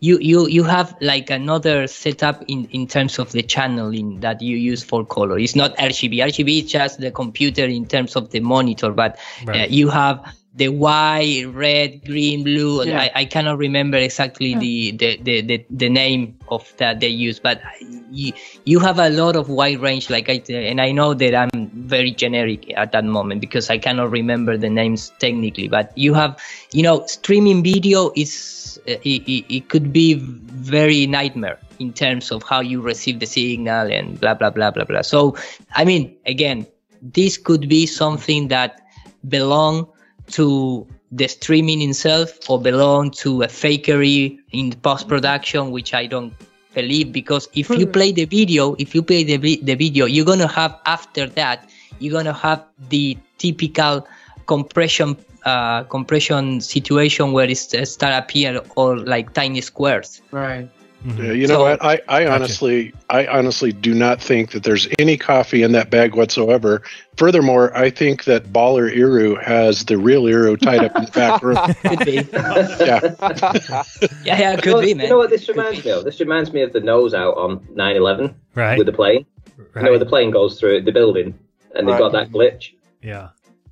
Just yeah, like I- yeah, yeah. I- You know, for, for for on the other hand, you know, I I get Iru's initial point was that you know there's a lot of evidence. Like for instance, the the one with Scott Kelly and the other astronauts when they take that f- backflip or whatever, and they get all entangled, and someone has to press the button in the wall, and you hear the noise, and you see the the string pulling against the the shirt. You know, that's very very conclusive.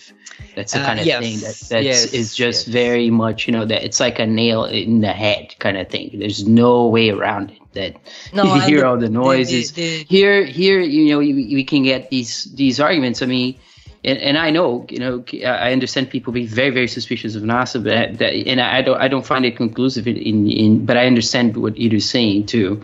that it's possible. It is possible, but also you know you can test it. You can color correct the video and see if you can get rid of just the yellow. In the I, other yeah, I just parts. think it's, And- it's good to add to the, the pre- preponderance. It's just good to The keep adding these things because you never. I think that you, to say something would ever be conclusive. There, there could be an answer for anything. Yeah. I mean, there, Yeah, there the could. problem is that we don't have other color to test in that image. Unfortunately, we have the blue color and nobody else on the on the image. So you don't have that is why I say it's not conclusive because you don't have other color Right. to test how separate the, the, the color channel. You But know, you- but you because get- you, you, Yeah, sorry, no, sorry, Jaron. You get what I mean by the Scott Kelly one being very conclusive uh, in in in comparison. Yeah, uh, I mean, I think that there's, I don't know, the whole one of the astronauts flipping and that whole moment where it kind of glitches out. I think is highly. I mean, again, I don't deal with it as much as Iru. That's why I like to ask Iru these questions because I don't deal every day with editing like that. Uh, in, in my editing, in my video editing, in my video software, I've never seen anything like that. Now that's just I I don't do live transmissions of my video, right? If I did, I mean, I do sometimes, but I'm saying I don't. Yeah, but you are you are you are talking about, for example, let me just clarify this. Okay. Uh, there are complete different when you are streaming via internet than when you are transmitting via um, I don't know which is the name in English, but uh, you know when, when you have, for Television example, a signal. camera. Tell, exactly when you have a camera and that camera has a pack to transmit signal to another receiver, maybe two kilometers away or 200 meters away. It's complete different. It's, it's not the same kind of um, technology that you use when you transmit on Right, internet that's why I'm cable. saying. That's why I don't. I'm saying I don't. I don't have the expertise to, to say it one way or the other. But I do think Iru does, and Iru has seen things and has uh, worked in television where there is live video transmitting through airwaves, where I- you're going to get I some think that- glitches. I think I think that the basic way to, to understand it in my in the way I see it is that you have these three channels of, for color in television transmission. So no, you when, have more color. You have you, you there is no RGB transmitter. Ah, no, no. No, Okay, so you, that- you then have I'm- like I'm you, you can you can have like six channel, for example. Okay, but they they'll be taking different colors. Is that the idea? And Yes. then those that if you have a phase difference, you can get a different frame to be superimposed with a frame from before or something like that, or or, or something that comes in earlier or later, and then you get a glitch. I just think this video is so shitty that it doesn't really matter anyway. You get a leak. Yeah, but You that got is not. this is not like a glitch. That is more uh, a color separation, which is different than the glitches. For me, it's weird that it seems like he's not. He's sucking into this liquid, but it, do we see it coming into his mouth, or do we see it I coming? mean, look how, look how far it looks like this would be into his weird. mouth. See, see where, where the edge of this bag is? To me, it doesn't even seem like. I mean, I agree with Bob on this one that. Um, Sweet. What, I mean, Well, here. how much how much water we're supposed to drink in a day? It's something like six liters, isn't it? I'd say there's about what a couple, of, half a cup in there. I mean, that, Doesn't this look like the rest of there. this would go to about here if you drew this line out? You know, so does he have this bag at two inches into his mouth? I don't know. Probably, probably. That's right. How is he swallowing half of it? He's got Oh half. yeah, the- he's got he's half giving himself a in his mouth. smiley, isn't he? This would like cut your lips. I don't know. I just like the compilations of them, right? Like when you like like you said, adding to the preponderance of it. If you just have a compilation of all of these glitches, you can't really just excuse them all away to coincidence, you know. No, and again, I don't under, I, I don't know where there's examples of this kind of stuff that we could go see. I mean, I've talked about baseball games before or other live sporting events. You're never going to see issues like that. It's I, I don't know. I because you don't have but you need to have the condition of a That's what I'm uh, saying. s- a, a- a solid background color and just one color present in the image which is this orange color Do and do we because get the plastic is on white? No, that's the like thing. It's on just this a on shitty this video. on this bag, does it flip like in all angles so you can see its volume and everything, or does it just stay sideways like this all the time? Well, he flips it. I mean, you mean like that? Or like does he show the entrance or the the front of it? The how wide it is. I don't know. Dude, why does the dude like shove it down his throat though? Ever since Jam pointed that out, I- It does look a little bit further than it should be on. Like there's okay, he's got a little tip of it, but then on the one he's like, like goes all the way in his mouth. I'll have to pause he's like again eating the bag, bro. It's definitely strange. ah the bubble you know that that kind of bubble There's a bubble there.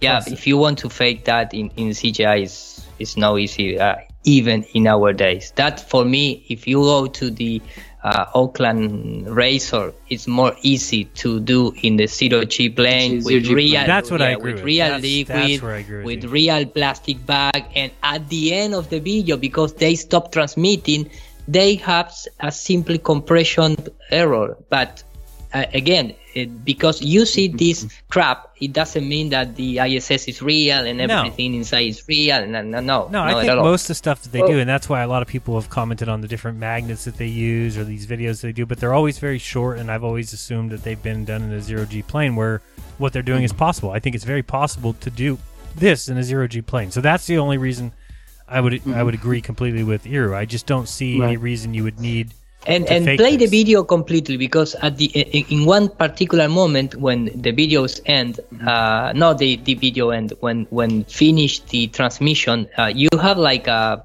block uh, problem uh, compression at, at the end You mean uh, let me part? just Yeah, this is know. definitely I think what you're different than the this, right, Iru? microphone in the neck of Chris Hadfield. If This you've is seen where one. this is where I You see what can you were see- saying. Here you can see on the top.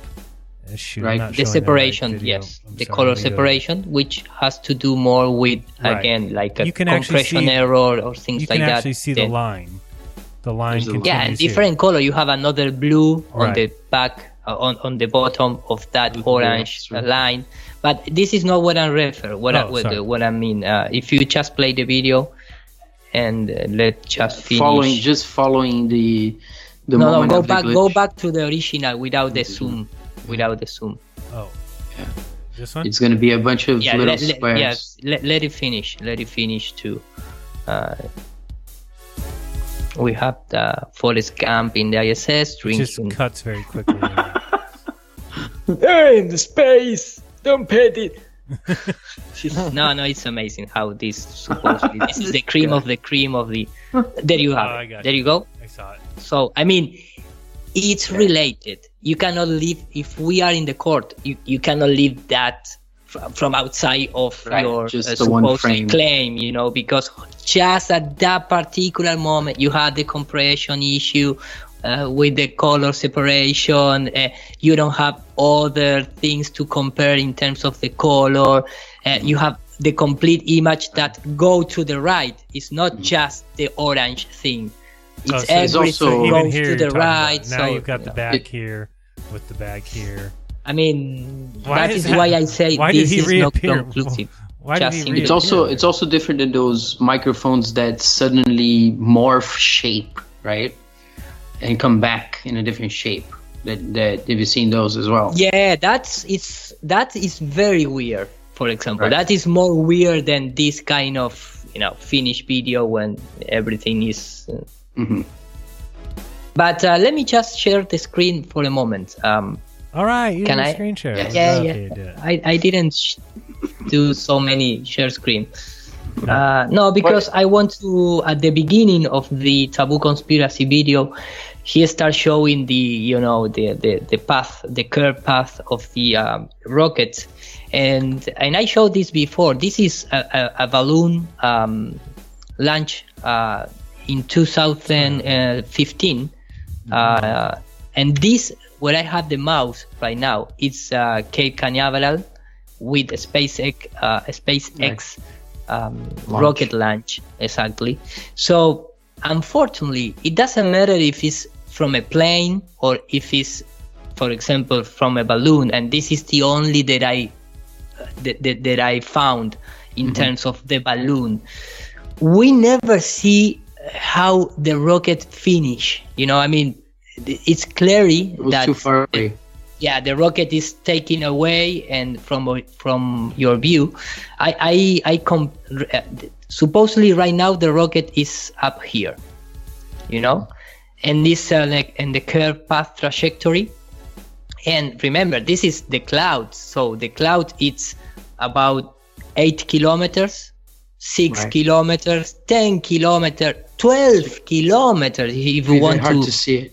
uh, I mean, in, in, in altitude, uh, because you, you don't have clouds at uh, 30 kilometers in the atmosphere. So, what I'm trying to say is fr- from this tiny point here, which is the rocket, to the ground, is not more than, right now, in this moment, in this particular moment, it's not more than 40 kilometers. And you don't going to see how it finish. And here you can clearly see how it start curving the path. And you know i mean wh- where it goes. How many kilometers are you seeing from the balloon to that uh, smoke column? How many? 200 kilometers? 100 kilometers 400 kilometers supposedly if you want to you know this is an optical camera. This is not even an uh-huh. infrared camera nothing like that. I mean you are you are not seeing 2000 3000 kilometers.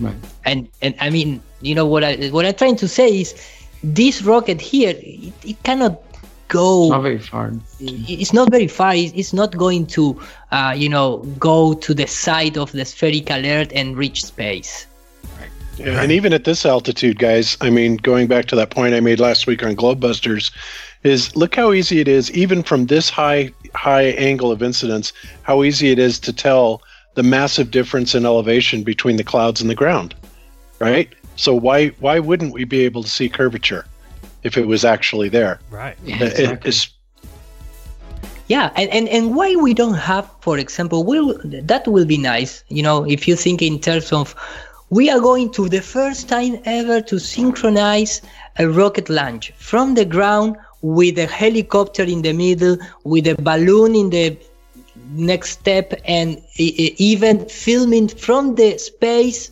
you know from the iss we are filming or for some other eh, you know spaceship we are going to film from the ground you know filming uh, starting from the ground to the end of the atmosphere when reach the orbital path or whatever you want to call it all in this you know we don't have that kind of thing No. we don't have any real proof of some kind of continuous feed from the ground to the space.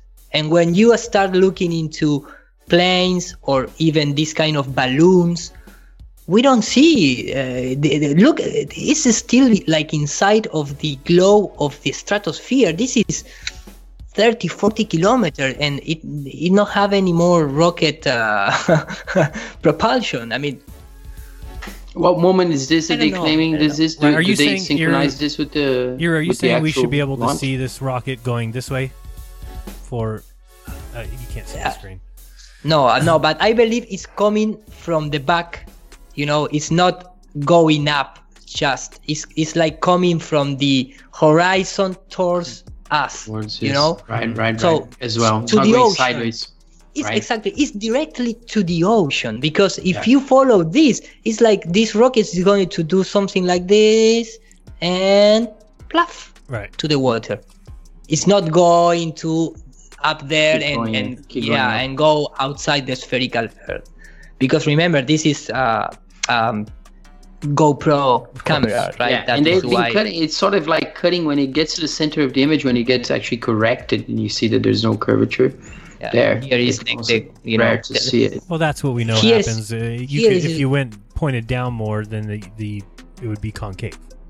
That's how Right, we know it's yeah. a fisheye Yeah. camera. I put in, in step forward. I, I I accelerate the video, but this is the beginning, and you can see the tiny, very tiny column of smoke that are, don't even start forming.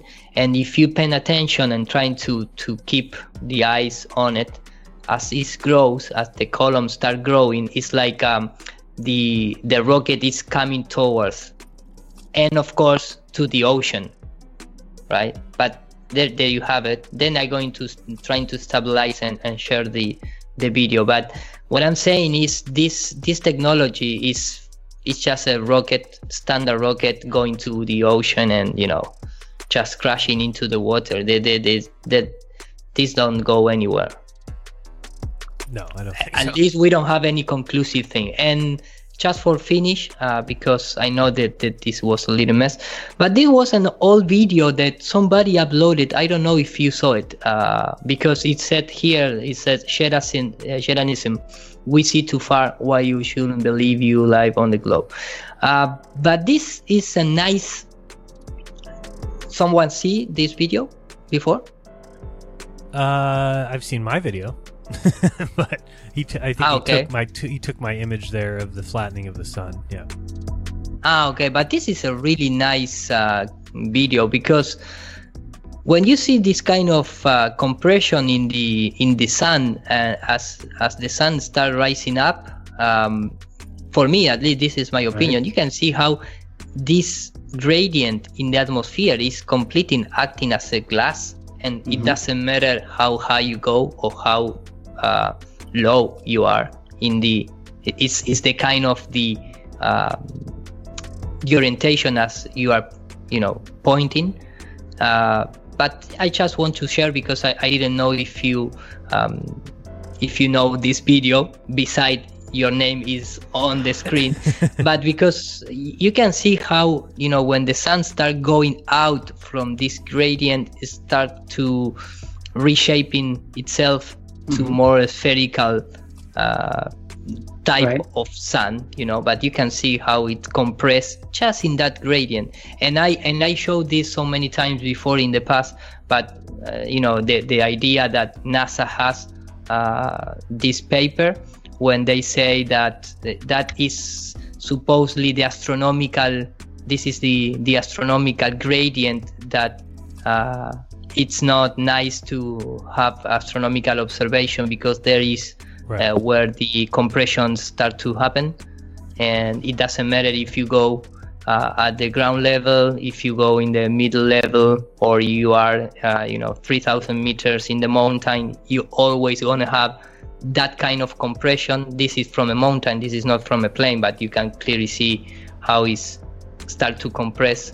And well when you see this video from a plane it's also a very conclusive thing you know we we need to understand that the object starts to compress at that kind of Distance ori- as well. orientation yeah Now that video is supposed to be from the ISS, though.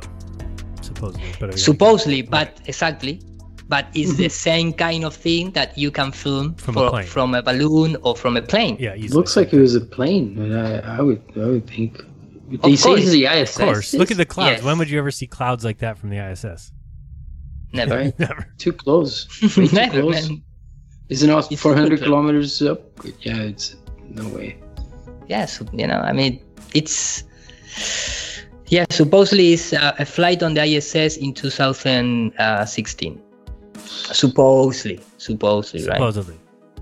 yeah supposedly everything is supposedly in in terms Although of it the, even uh, looks like it NASA. doesn't that look like a, a, a plane wing. I don't know. Maybe I saw something wrong. It doesn't look like the It's ISS. cut sideways, almost like to hide a plane wing. I thought in the beginning, I was like, "Yeah, this person edited it to hide a plane wing."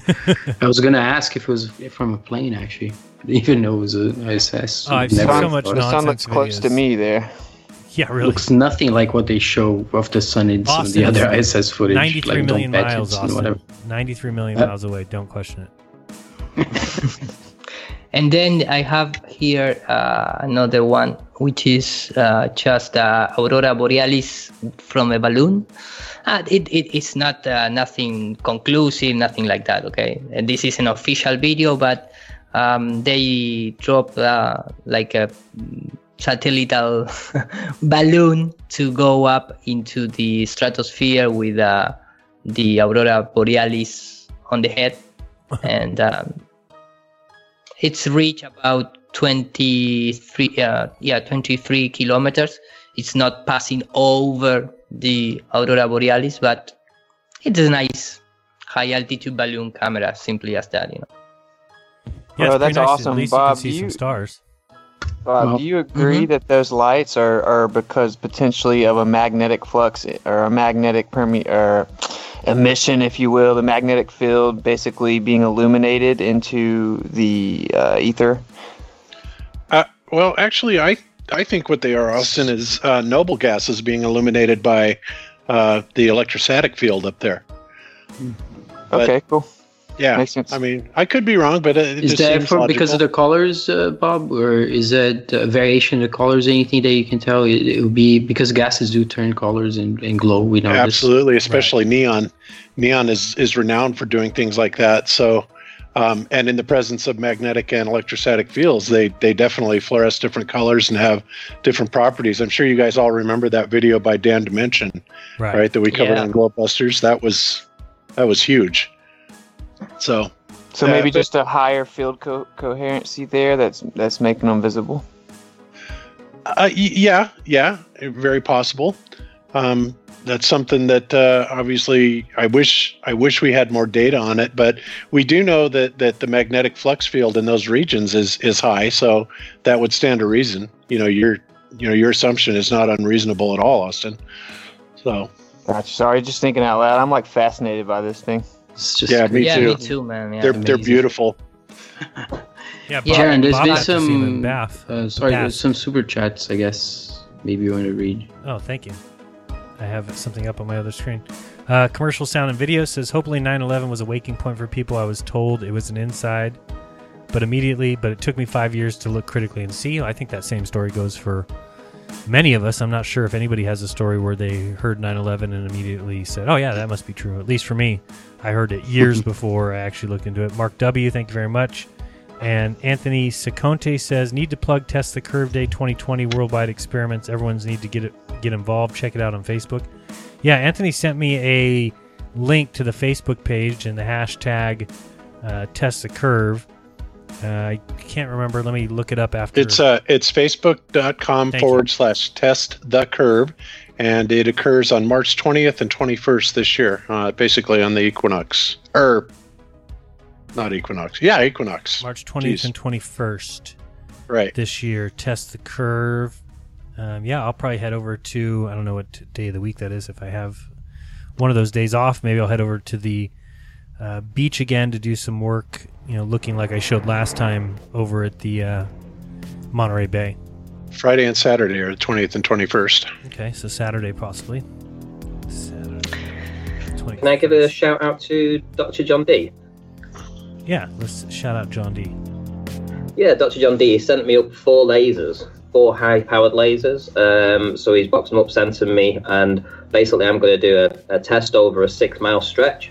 Um, I'm going to put them on um, different rungs on a, a large step of pair of ladders or steps, um, and hopefully we'll see the effect of each laser as it goes across the, the six mile stretch. So we'll have like one on top of the other.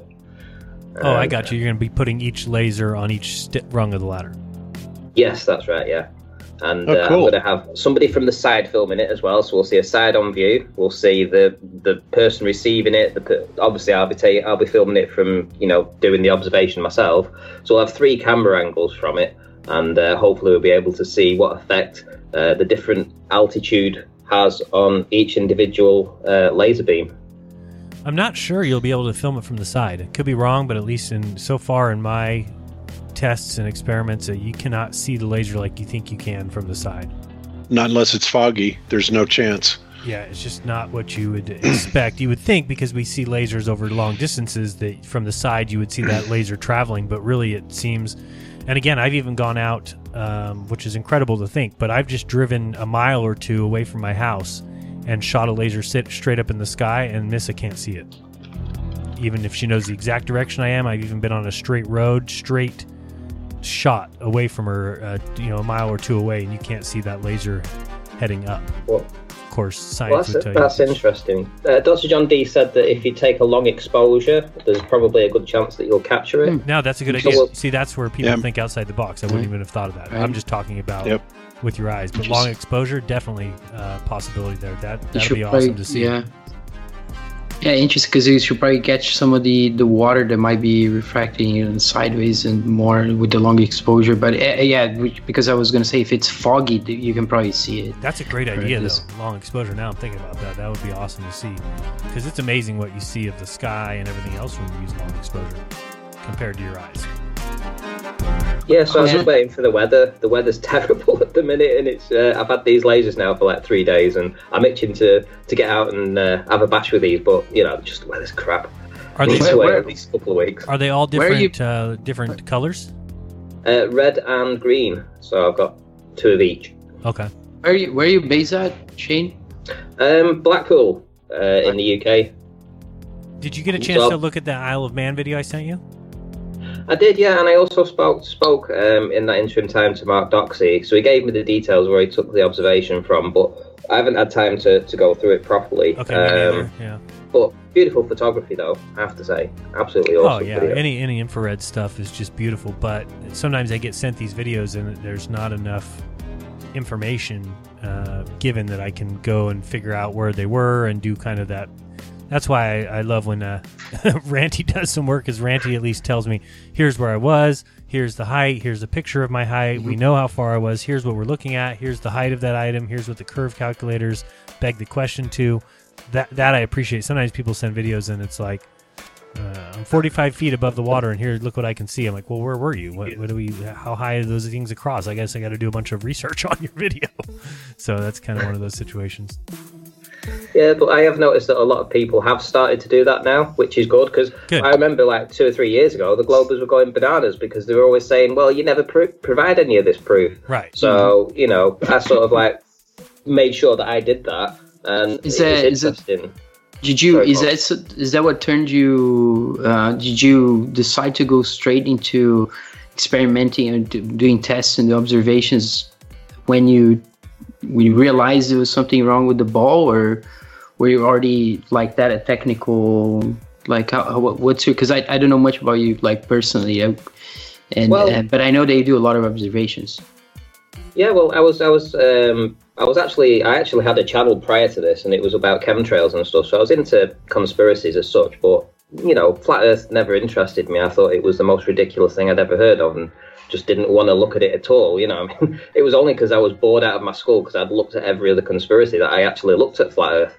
And within half an hour, I was really interested, and I binge watched like uh, a whole bunch of videos over a couple of days. And then within a week, I'd gone out and bought a P900 and just decided to go and have a bash. I mean, I didn't know any of the community. I didn't even know there was live streams or forums or anything like that. In fact, When, I when was that? How when was that?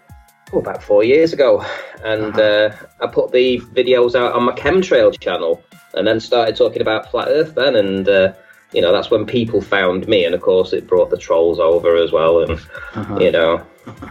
But I had a thick skin because I knew what I was seeing, and I was seeing an awful long way, far further than the globe should say I should see. So, um, yeah, Yeah, there's no no way around that, and you can just add to the to the well preponderance of evidence, but also the you know comparative body of evidence, which is what's coming up right now, and that, that's what it is really amazing what's going on. I think just the amount of evidence for the different observations. well, the seeing too how far is They so given far- slack and stuff. yeah, Sorry, I mean, no, just the seeing too far is is is at this point far beyond uh, concluded and, and finalized. I mean, there's no questions Right. there. the The only thing is now the next step for them, and I'm sure when we see Bob the Science Guy today, the, the only answer is going to be that that the globe Earth presents itself because of its atmosphere uh, in a way that makes it look flat. and so you know, the, the, you'll be able to see horizons beyond where the geometric horizon is because we don't live in a geometric place that we live in a dynamic place and that areas beyond geometry are able to be lifted up due to the bending of light around the curve. That's that's that's their only response at this point. It has to be. Because what else can you say? You can't say you're seeing behind curves. You can't say you're seeing around curves. So because you have to have line of sight but they're just going to say that i'm sure with the black swan argument what is he's going to say that that water that we see there has been lifted up what else can he say what do you, what do you think shane I think he's definitely going to say that, and uh, in which case, I'm hoping the audience will all in unison say, "Can you prove looming? Can you prove that something's been loomed up behind something else?" Because I've been asking for over three years for a demonstration of that, and I've, I'm yet to see one. So good luck on that. So if you're going to claim looming, it will always be the proof of what they're trying they're going to use the evidence of what they're trying to prove as proof you know Yeah, in looming, in looming, shouldn't it also be inverted as well? yes, it should. Oh, and is well, it loo- isn't it relative to the horizon anyway? that's what looming definite by definition is Right. Well, what looming would do, looming would give you the the opposite of what the inferior mirage is. So the inferior mirage turns it upside down, but underneath, and looming would turn it upside down above it. So it would look like a Completely superior mirage. So it's going to be a whole new kind of looming that doesn't invert things. So It makes them look flat. flat Taboo's looming. Taboo's going to have to add that Yes, to his, to his amazing things that flat earthers have discovered, right? right. Yeah. Another one, yeah.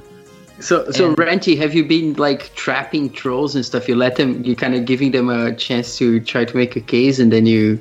Oh yeah. well ranty, Yeah, loves yeah, yeah. Poke, ranty will poke the bear uh, like, better than anybody he loves to poke Go ahead, Jaron. no i was just saying you love to poke the bear whenever possible Well, yeah. Well, well, what I do is um, I let them, like you say, I, let, I give them enough rope to hang themselves, um, and that's what they do. I mean, I don't because they're used to people challenging them. They're not used to doing presentations. So when they come on and do a presentation, quite often I can sit there, listen to them talking for half an hour, forty minutes, or even debating them, and pick out one thing that they said forty minutes ago, and be like, this just unravels all of your argument everything that you've said since then has just been completely undone by what you said at the start. So I can lead them down a path and let them, you know, and sort of like direct the conversation to get them to a point.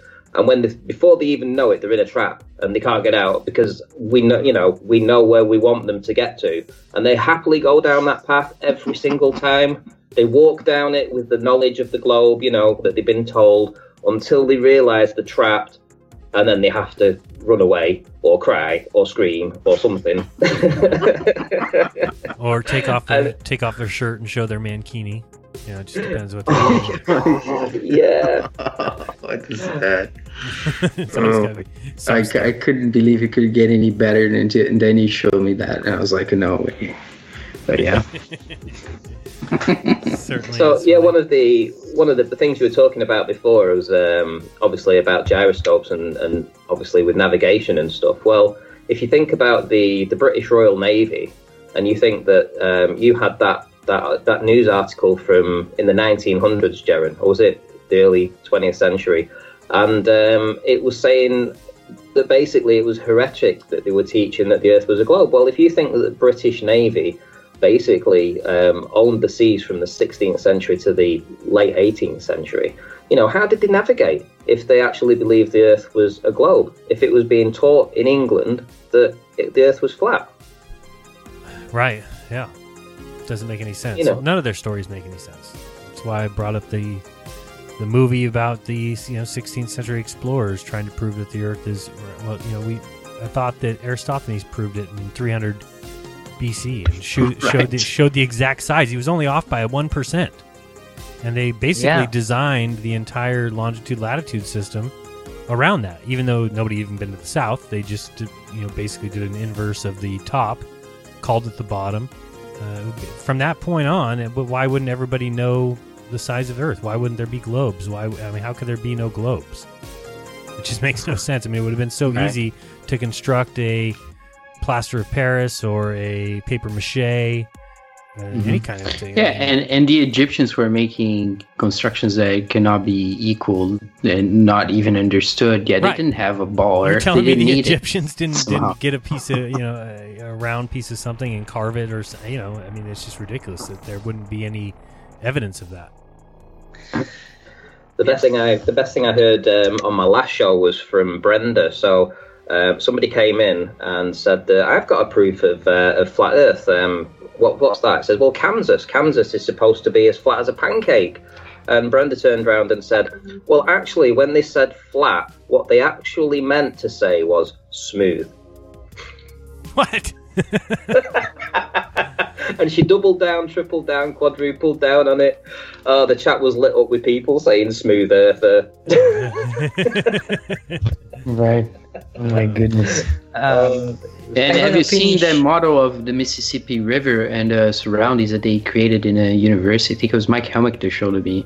To me, Yes, you can find it, really but it's big one. super flat, super flat, perfectly flat. For, Yeah. Yep. It's really nice. I'm going to stop sharing, but before I want to just uh, because talking about the aurora borealis, NASA, of course, they are making a lot of uh, research in the aurora borealis, trying to measure the um, the voltage and the current that the aurora borealis uh, Or creates. electricity. Yeah, talking again one more time, talking about electricity.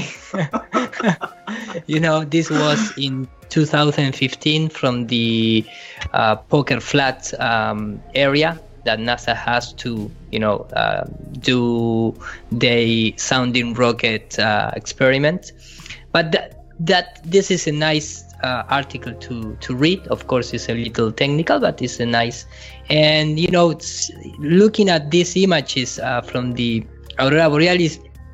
Now, this is a plane. You know, a plane taking uh, departure and you know uh, reaching the not the, the the the cruiser altitude because this is very early in the departure of the plane. But when you see, for example, this is big rocket uh, supposedly going to space. This is the sounding rocket that NASA launched into the aurora borealis, and this is like uh, just a, t- a- a- normal uh, flight path when reach certain altitude and start going straight to you know going uh, anywhere in the in the world. But all these rocket launches they are all finished going down. It's amazing right you never see that line extended beyond the horizon and you know well there you have the rocket in space Even the side Uh, view, even the side view should be. You should be even the see- side view Yeah. exactly No, no, all never the side ones I've seen. We've seen that one. Remember of the uh, SpaceX launch down in LA that caused all the big stir because of the. Yes. Yeah, you remember that. Yeah, yeah. I, I I have in my library like as a as a nice. Uh, That's a great time lapse. Yes, exactly, exactly. And in fact, let me just finish uh, finish with uh, with that rocket uh, because it was this one uh, where you clearly see how it's coming from the There side, going up into the uh, release release the the fuel or some water like we see before, and then it's going down, going down, going down, right, and going down and disappear into the ocean. and and maybe and maybe somebody could you know from the Globers could uh, launch a balloon synchronized with a launch Yeah. from SpaceX or, or some other um, you know And some you other can clearly uh, see the airplanes going going straight, right? yeah exactly and you can just like it that, it's in orbit. Ta-da! and you can film because even this rocket from the Chinese here you can clearly see how it's going to take a, as uh, like a straight path and appears to going down but not in arc it's just straight line Right. it's not following the arc you know it's because this is like a missile curve of the Earth. It's a like much a smaller ball than we've ever. It's a tiny little ball. It's a Columbus ball. Exactly. It's a, it's a very tiny little ball. So I'm gonna finish my share screen. Okay. Thank you, Iru, for that. No, share screen. please. Yeah, yeah. Uh, did you have anything you wanted to present, um, Ranty, or no? Didn't remember if you Um, wanted to show anything. No, not really, not Okay. really. Um, Just highlighting your Yeah. show tonight. It should be good. Bob the Science Guy explaining the Black Swan. Finally. Whew. Well, Ranty, so, so um, I, I have a feeling he's going to come up with uh, well, what Ruhif said, which was infinite over six R refraction. Did he really say that? Yes, that's their new Yeah, claim. I couldn't infinite believe over that. six R. So we really can see our own ass with a telescope if we Yep. try hard enough. Yep. yep. Oh boy. I So I said, so I'm like, well, so no, so no observation. You could see a thousand miles if you had a big enough telescope, but if you can't see a thousand and one, you know, No, oh well, that's yeah, their it's still a story, and, it's getting to the point now where all the observations don't matter anymore. It's the same thing I heard from the IIG because it doesn't matter if we see 50 miles, 500 miles, or a thousand miles. That simply the light is traveling through the atmosphere along the curve of the Earth, and therefore, uh, again, it's just it's ridiculous. If we don't see something, it's because the curve of the Earth. If we do see something, it's because of the curve of the Earth. Can you imagine a easier way to get away yes, with whatever it's you a religion. It's that a kind of answer is Right. based on a religion. Right. Okay. Yeah. It's a religion. I mean, No, it absolutely is. I mean, and at that point, you have to chalk it up to that. I mean, there is no other way around it, and that's exactly what they say. That uh, why can't I see across? Why can't I see the shore across the water? Well, it's because the curve of the Earth is in the way. Well, why can I see that building 50 miles away? Well, because the light is traveling around the curve of the Earth. So how, how do you argue with that person? How do you disprove that person? If you see too far, it's because of the curve of the Earth. If you don't see something close by, it's because of the curve of the Earth. I mean, you, you- what are you going to do? Circular reasoning. Thanks for all the globe evidence, you flatards. Right, exactly. and then call anything that globe earthers or anything that flat earthers produce, you just call it globe evidence. Doesn't matter if we if we see the smoke plumes at the Salton Sea, that's because the Earth is curved. If we don't see them, well, haha, you don't see them because you're being blocked by the curve of the Earth. So I mean, there's nothing you could possibly show them. Literally nothing that doesn't fall into those ca- two categories. If I can't see something, curve of the Earth. If I can see something, curve of the Earth and light bends.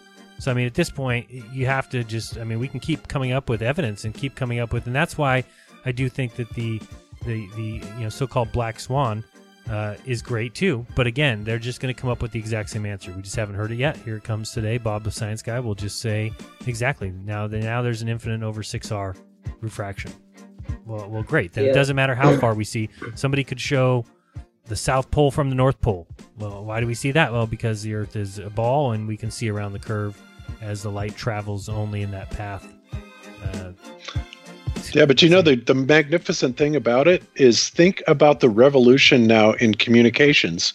Because of the fact that light and all RF and EM waves will now conform to the curvature of the Earth reliably every single day of the year, w- you know, we can make microwave shots from here to the UK. Uh, you know, one shot. certainly, no problem. just GPS signals should just be sent along the path of the Earth, and they could you could use basically one satellite in space will provide all of GPS. 'Cause you just Yep, And flat earthers discovered it, so I think we should get a Nobel. that's, to go with, two you, or to go three with your me. Nobel. Right? Yeah, I haven't gotten mine yet, but I'm still waiting. You know, I'm hopeful. Bob, you should get like a bookcase or some sort of. You're gonna have to have some sort of unit to put multiples. It's not gonna I just know. be one. You're gonna need a whole shelving unit. I know. I am a Glober rock star. right, guys, I'm gonna have to. I'm gonna have to drop because I'm gonna have to start setting my shows up in a minute. So I know how that goes. All right, thanks for joining us, everybody. That's Ranty, and check out his channel. Uh, we'll be done here in a few minutes, and then head over there and get ready for some fun. Bob the Science Guy, and then after that, uh, Rude Earther showing some gyroscopic experiments. Sounds good. Thanks for joining us, Ranty. no worries, and thank you, everybody. Thank you. See you in Thanks, a bit. Shane. Bye-bye. Thanks, Shane. Later, Shane. All right, that was Ranty. So check him out tonight. Should be fun. And uh, just a reminder of what we did yesterday. So anybody who didn't get a chance, you might want to check out uh, my channel. We had an interview or a presentation by Rodrigo just about his Space Crack magazine. By the way, I did put those links to the magazine in this description as well. So if you didn't get a chance yesterday and you want to download that magazine, like I said yesterday over and over again, it's very unique, very different, and it's just great to see somebody put something together like that. And I'm looking forward to future volumes. And I still didn't read the supplement, so I've got to get on that. Sorry, Rodrigo. All right. Commercial sound and video. Thank you for the super chat again. He says, "Would the Coriolis Force exist on the ocean too?" Sorry, I was going to say something. How would ancient sailors using a sextant measuring 2D off the atmospheric dome account for that? Shouldn't football field goalers fi- figure that in? Yes, the Coriolis Force clearly, as Ranty said, I mean, or as Iru said, somebody said, uh, exists on turning platforms, exists on merry-go-rounds. Um, those kind of things Yeah, would have my- a Coriolis Force, but not the Earth. Obviously, My golf it game is standing proof of Coriolis. yeah, exactly. No, it uh, it would exist everywhere and, and doesn't. Simply put, I mean, you can launch uh, launch cannonballs up in the sky and they'll land back in their in their cannons. yeah, like Newton said, like the thought experiment Oh, that thought, thought experiment. It's very easy, yeah. And then you just teach children with songs of Twinkle Twinkle, and it's very easy. So yeah. Anyway, check out Space Crack Mag. That was uh, a fun show yesterday.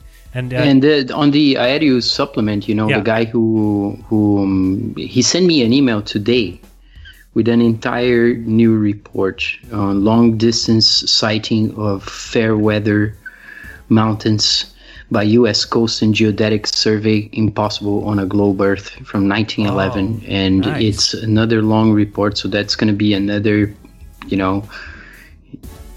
just make it another volume because uh, It's very good. large and it's very detailed. He went overboard. Has a conclusion. The whole thing is a academic paper. Many many uh, uh, images. Um, so I just received it today. I think he, he probably seen it that, that we've we've talked about his work. So I'm very grateful for, for him. Thank you so much, Aedius. Um, I don't know who he is, and uh, but we can see by what he's doing that he's serious, and and it is what we're seeing. And uh, Bob has his friend as well, probably going to do some work. We we're going to see what what's going on there, and Bob. And there's a lot of people like that. Yep. Yep. Yeah, no, and then um, Enrique, who has helped me out with a lot of experiments and tests, and has been doing some observations, same thing of some distant mountains that uh, simply don't make sense. I've got to talk to him a little bit and get some of the numbers down because I'm not sure that I have them right yet. But what it looks like, and it's what he's saying, is it's simply impossible on the globe. We're seeing huge amounts of distant mountains, and he's taking them basically from one side of California to the other. Not quite, because you're basically he's looking at the Sierra Nevadas from across the valley, but we're talking uh, over a hundred mile distant observations, and he's going from different elevations and producing the mountains look identical, which they should. Are you showing it? Are you showing this? No, no, because I, I have the video on my phone, but I haven't. Um, we're to work on it this weekend because I want to get some of the numbers right. He's what he's showing me, I completely understand and get, but it needs to be refined a little bit. But basically, what it is is if you take photos of say mountains at a super high elevation, and then you go down to a super low elevation, but you're able to see the same amount of that distant mountain, that should be impossible. Because really, when people take distant mountains and they say, "Oh, we shouldn't be able to see this," it's very easy for globe earthers to come back and say, "Well, you're actually not seeing as much of the mountain as you think." Right? That's what they did with um, Canigou. Right? Canigou, they'll just say, "Oh, well, that's actually not the whole mountain chain. You're actually only seeing the top peaks." But imagine if you took a photo of Canigou from, say, 9,000 feet up, and you're able to see a certain, you can see the peaks, you can see the valleys, okay, great. And then you go down to a 1,000 feet, and you see the same peaks and valleys. Well, that proves that you are seeing the entire mountain. Does Exactly. You know, sense? another thing that uh, in Colorado, if anybody is coming into Colorado from the east side, uh, coming in on I 70, for example, or 76, and you are looking at the Rockies, the range of the Rockies, you can literally see the mountains going from Colorado Springs all the way up to Fort Collins. Um, which is well over 100 miles, and there really isn't any variance at all in, in the height of the, the the tops of those. And you know, so what are they saying then? That that there's the the mountains themselves are in this huge concave type of of configuration? I don't think so. The average height of them is still around 12,000 feet, and you can see that from the Springs Mountains all the way to Fort Collins. Right. I mean, there just isn't any deviation, and there should be well over a mile. No, the only know? deviation will be is if you move further away or move closer. The closer you get, the bigger they get. The further away you move, the smaller you get. Why? Well, that's perspective. That's how that right. works. But other than that, they stay absolutely um, linear and, um, Right. you know, the same size, you know, prospectively. So that's why I think what, what Enrique's doing is brilliant, and uh, you know we'll look at it a little closer just to make sure I completely understand it. But it is clear to me that yeah, if he just showed me, hey, here's these mountains, and I'm you know 400 or I'm 500 feet high, and here's these mountains. Well, that observation in and of itself does nothing. But if you show me those mountains from uh, 3,000 feet high, and then you show me those mountains from ground level, and you can see the same amount of mountain, then all of a sudden, then you can say, well, why aren't we missing, say, 3,000 feet of this 9,000 foot mountain? If I just show it in one and I say, okay, here's these mountains, how are we able to see that? Somebody could say, oh, well, you're actually not seeing the bottom 3,000 feet. It's actually over the curve, it's being blocked by the bulge. But if you're able to show the mountains don't change as you get higher and lower, then that tells me something big. So looking forward to that. Absolutely. Yeah. Also, uh, you know, I've been I've been talking about some similar to this uh, because I've been to the Grand Canyon through both sides, uh, and there's something. Anyone who's driven from Phoenix north uh, has seen this when you get to a point where you see the other side in Utah. Uh, and uh, you know, it, got me to thinking that altitudes is also something to compare. So you know, we drawing, we we sort of generating collectively uh, with observations, and something I want to do as well. But uh, it, it is becoming a database that needs to be organized, in my opinion, in, in terms of you know, there's so many videos out there, but we haven't had an effort, and we need this from, from people who, who are willing to do it and, and researchers to you know summarize some of the observations in all the different videos that we have information. So you're saying Ranty provides a number of of, of observation, for instance, observations and information, and if that is put in a database that can be compared. You know, there's a lot that can be. We don't know what can be found, but it would be very interesting. It would add to to consolidating the, the information, in my opinion. Well, that's why I think we're really at the beginning of a lot of this. Is you need Mhm. to explain to some people because a lot of us have gone out. I'm one of them, and gone and tried to do observations for a first time, not understanding what I'm trying to look for, not understanding what Mhm. I'm supposed to do, and so the results are less than perfect. But then you kind of watch what other people do, and that's when you get the idea. I mean, the whole frozen lake test by Grotto One is huge. People see that, and now anybody by any frozen lake can do that same experiment. Uh, you just Oh, have to have the time and the the will to want to do it. Uh, But your latest observations are also quite quite telling, from the 28 miles.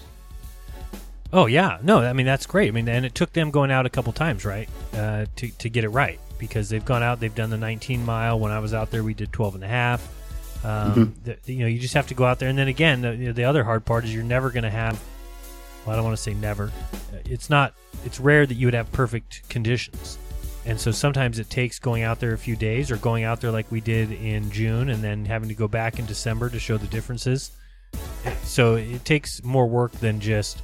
Oh, I'm going Right. to go here on a Friday. I'm going to Exactly. do this. But Yeah, we are exactly. getting to we are getting needs to a camping trip. You know, a whole sure. you know, people should organize that instead of a conference. You know, a research camp. You know, everybody goes and, and they do observations collectively. Bring all their cameras and equipment and and you know have at it at some some spot. you know, Well, that's kind of what share they did. information. That's kind of what they did at the lake, at Bear Lake, with uh, Taboo, and Yeah. what they did in, in Idaho and Idaho, Nevada, whatever. Mhm.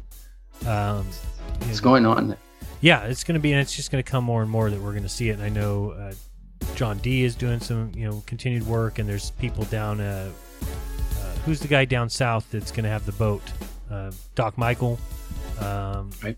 Right. So there's a lot of people that are stepping up and going to do some stuff. All right. Uh, Yeah, Joe Mama. Joe Mama. Sorry. Thank you. Yep. Getting everybody confused. All right. So let's uh, close it out here. We've just got about five minutes before the three hour mark. So let's just say our goodbyes. Bob, what's going on with uh, GlobeBusters? What's coming up for you? No, just uh, just GlobeBusters on Sunday, and uh, I'm actually batting around two or three different uh, show themes. I haven't uh, settled on one yet, so uh, I'll uh, just let it be a surprise. Sounds good to me. Looking forward to it. All right. And we uh, already said goodbye to Shane, obviously. Uh, Austin, what's coming up for you? What do you got going on? Uh, just going live tonight per usual, and uh, yeah, that's about it. I got a few things in the works. I think I'm gonna uh, take a little bit of a book out of your or a note out a page out of your book and, and go uh, talk to some people on the street and document that. So that should be fun. But uh, as of now, just uh, the regular weekly night streams. All right, that'd be great. Looking forward to that. Good. And Iru, what's going on with you? Uh, are you going to be able to do a presentation on Thursday? Or we need to probably talk. Uh, I believe yes. Okay, yes, good. I believe yes. But let me finish because this weekend, this complete weekend from Saturday to Monday, because here in the uh, Monday in Argentina is like a holiday. We're gonna have our second um, Flat Earth conference here in Argentina, in the same place that we did the last year. So I'm gonna be there, and I don't know when I get back. I'm gonna maybe come back on Thursday, not Thursday, but um, Tuesday and I need to put a few things together in my work, things like that. So, but I, I believe I, I'm going to be uh, uh, available to do on Thursday. All right, well, and we'll, have we'll say uh, tentative for now. Tentative for now. Iru on the Thursday presentation show doing his Spanish presentation, and if he can't, we'll have somebody step in and do a presentation. I'll find somebody. Don't worry. Okay, and beside that, uh, well, I'm very proud to make to because I do uh, my first because I did my first uh, live stream in English in my English channel. So everyone that uh, want to support me and subscribe, uh, it's uh, npt.redpill at uh, at gmail. and you did a Uh, no, really good YouTube. job too, Iru. Yeah, I, I, I, You you, should know, be- I have that issue at the beginning, like 12 minutes, uh, believing that I'm presenting images, and I just was uh, with with one image, you know. But uh, that was my nerves that betray me. but no, that beside that, I, I feel very, you know, very nice to do. It's, it's not easy uh, do a, a live stream uh, in other language, but No. I believe the idea was, you know, uh, anyone out there that uh, see that video uh, is going to understand the, the the core point of the presentation. And I'm start being more active in my English channel. So maybe tonight or tomorrow I'm gonna upload in another video that I'm editing. But uh, that is my plan. Uh, I, I was um, trying to reach that one video, two video per week, uh, including maybe one of those video be a live show. So um, I invite you everyone to check it out. And beside that, uh, like I tell you before, I'm going to be in this three day uh, uh, Flutter conference, so I'm gonna be busy with that.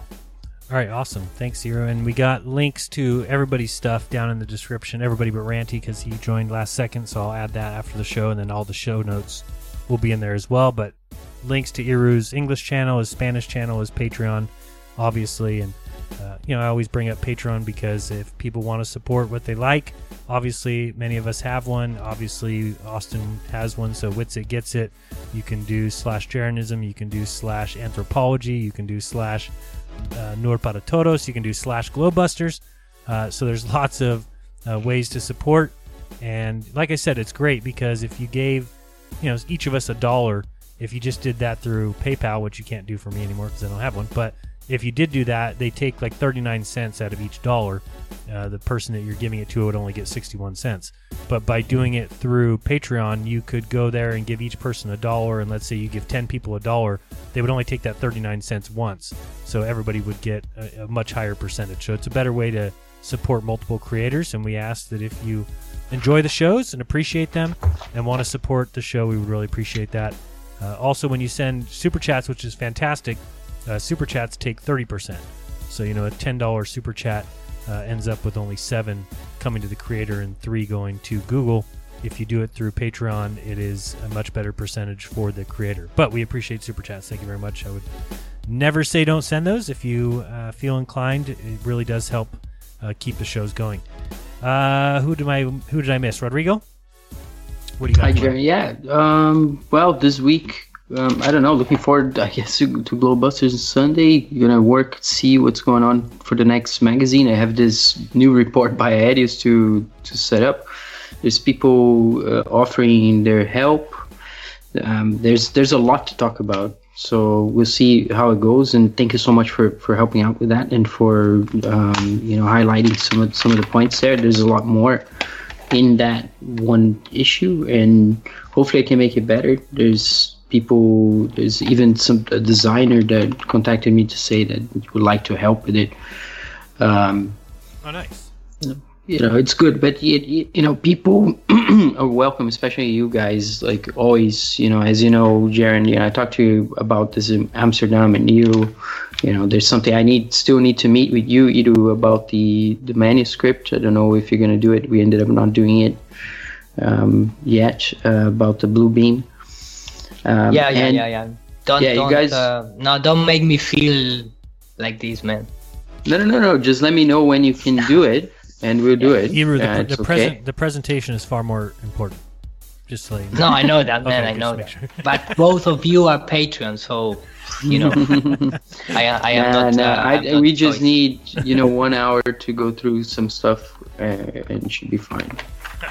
Uh, you know for for what we did, but uh, you know that's it. And so you guys, you know, feel free to to contribute. I mean, I'm probably gonna talk about you know.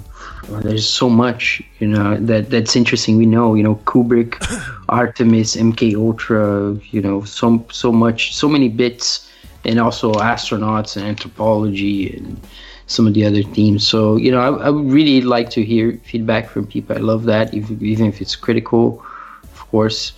Um, and as long as it's not just name calling, like trolling, that's just not allowed. Especially on my channel, this is one of the things I cleared it out from trolls, so I rarely get them anymore. That's the great thing about uh, Simon Dan sending people over to your channel is you just need to spend a day going through the comments. You get to get rid of a lot of people. You're like, that was good. Thank you for that. Now in the future, I don't have to worry about that as much. So, Right. all right. Uh, appreciate everybody joining me for the lounge. It was fun. Appreciate everybody listening. Everybody in the chat. It's been a good time. Obviously for me, what have I got going on? Uh, let's see. Tomorrow I go to an auction, but Sunday we have GlobeBusters. Monday, uh, back to Raw, and then we've got a presentation, whether it's Iru or somebody else, uh, coming on Thursday. So, if you want to support the show, patreon.com slash Jaronism, as I already mentioned. If you want to send me something, you can do that as well. Jaronism, P.O. Box 3044, Merced, California 95344. Any final words from everybody? Are we ready to go? All right. Sounds Good night. Peace out. I remind you guys to do your own research because when you do, you'll never again believe what you've been taught. Till next time, guys, we'll see you on Sunday for GlobeBusters, 12 noon Pacific. Till then, this has been Jaronism. Peace. Peace.